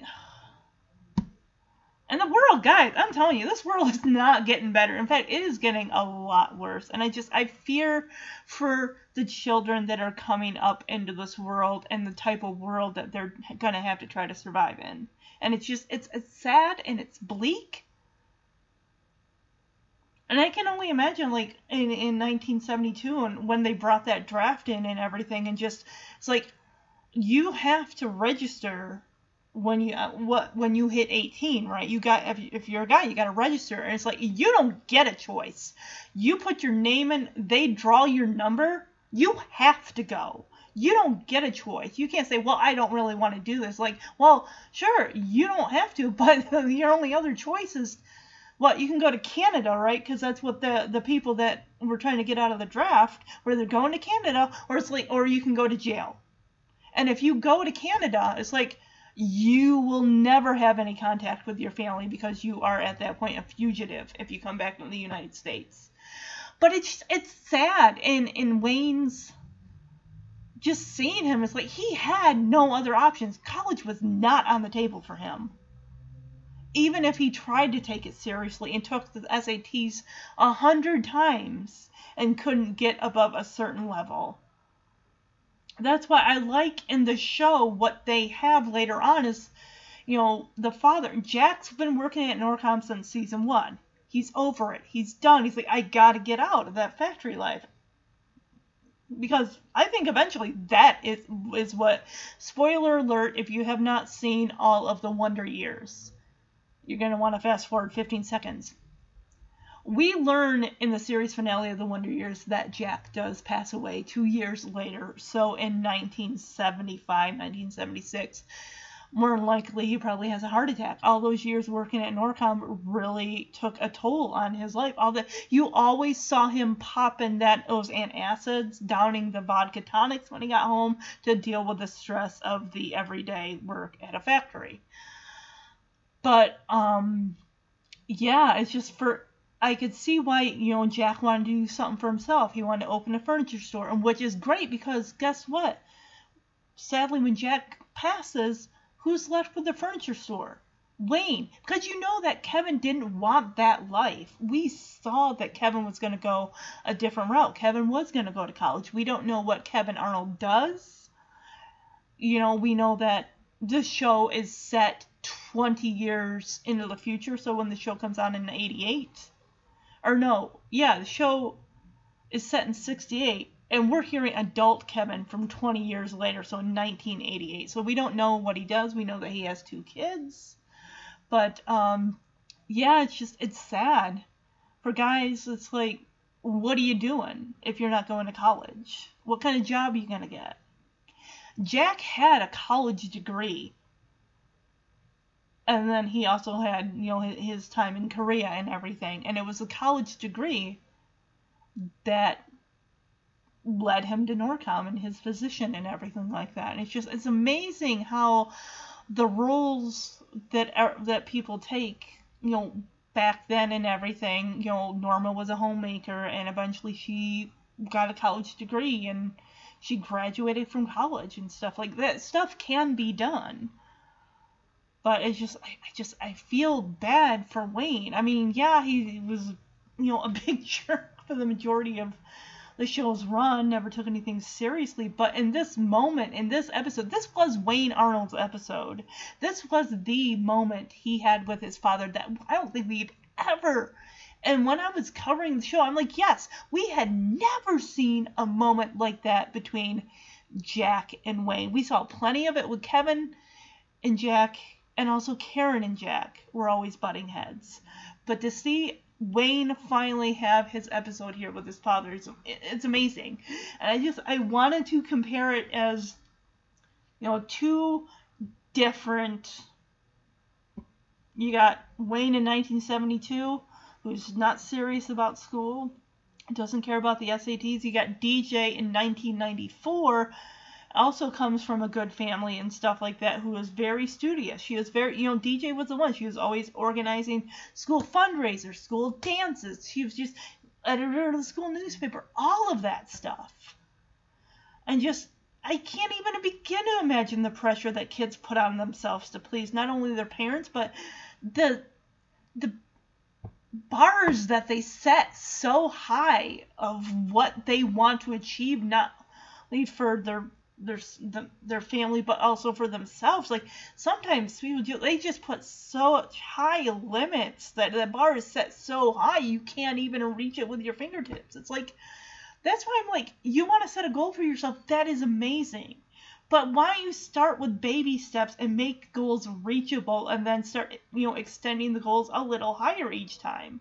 Don't make it so far out of your reach that you're going to feel like a failure if you don't you know get it the first time around. That's what I mean. I I I love the Wonder Years. I just it's so close to my heart.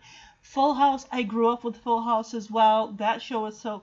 That's why I do these shows because it's not just the funny parts, but it's the lessons learning now that I'm looking back on these shows as an adult versus how, you know, remembering some of the things I probably thought when I first watched it when it first aired and you're thinking with a child's mind because you are a child you're not thinking hugely critical like you are when you're an adult and you're like really looking like really really but yeah i just i wanted to i wanted to because i love that episode of the wonder years so much i love I love all the episodes. I mean, yes, there are a handful in season five and six that I'm like, eh, not right. But then again, there's episodes in Full House of season eight that I'm just like, yeah, not huge fan of. I th- I'm thinking that there are some in season eight, maybe even seven, that I'm gonna group like a series of four episodes and just call them, you know, the weak sauce episodes. Like they weren't great, but they were, you know, manageable pretty much. So, yeah, uh, one in particular, DJ's Choice, that is definitely going to be up there with a weak sauce episode. Um, probably even up on the roof with Jesse and DJ. I'm just like, uh, uh. So yeah, I hope honestly you all have a, a great weekend. The weather is finally turning around. We're now in what the second? Are we in the second full week of April? Let me look. Let me let me. Oh, it's already 2:55 in the afternoon. Hold on a second here. Uh, here we go. Yes, we are. We are. We are in the second week of April. Wow. It's amazing. Gosh, we're going to be going into May eventually and June. Oh, I really hope that things get better. I really want to be back in our apartment by June. I really do. Uh, you guys don't want to hear me complain about that anymore. Trust me, I don't want to either. But um, yeah, I like bringing these episodes to you. I just I find it just fun, and it's just it's such it's such a nice distraction from what's going on right now. So I hope you guys enjoyed this episode and yeah, come back next week and I'll be covering the last episode of the weird but funny dream sequences, my left and right. I'm just laughing thinking about the episode and when Lisa, Michelle's friend, is wrapping Michelle's feet in like saran wrap and then dunking her feet in like a bucket of ice water. Oh, oh my goodness. All right. Have a oh yeah. Um also if you want to email the podcast, you can do so at omhcfhfhpodcast at gmail.com. And if you want to support the show, you can go to iTunes and leave a review. All five star reviews help the podcast get noticed by other Full House and Fuller House fans like yourselves. Bye bye, everybody.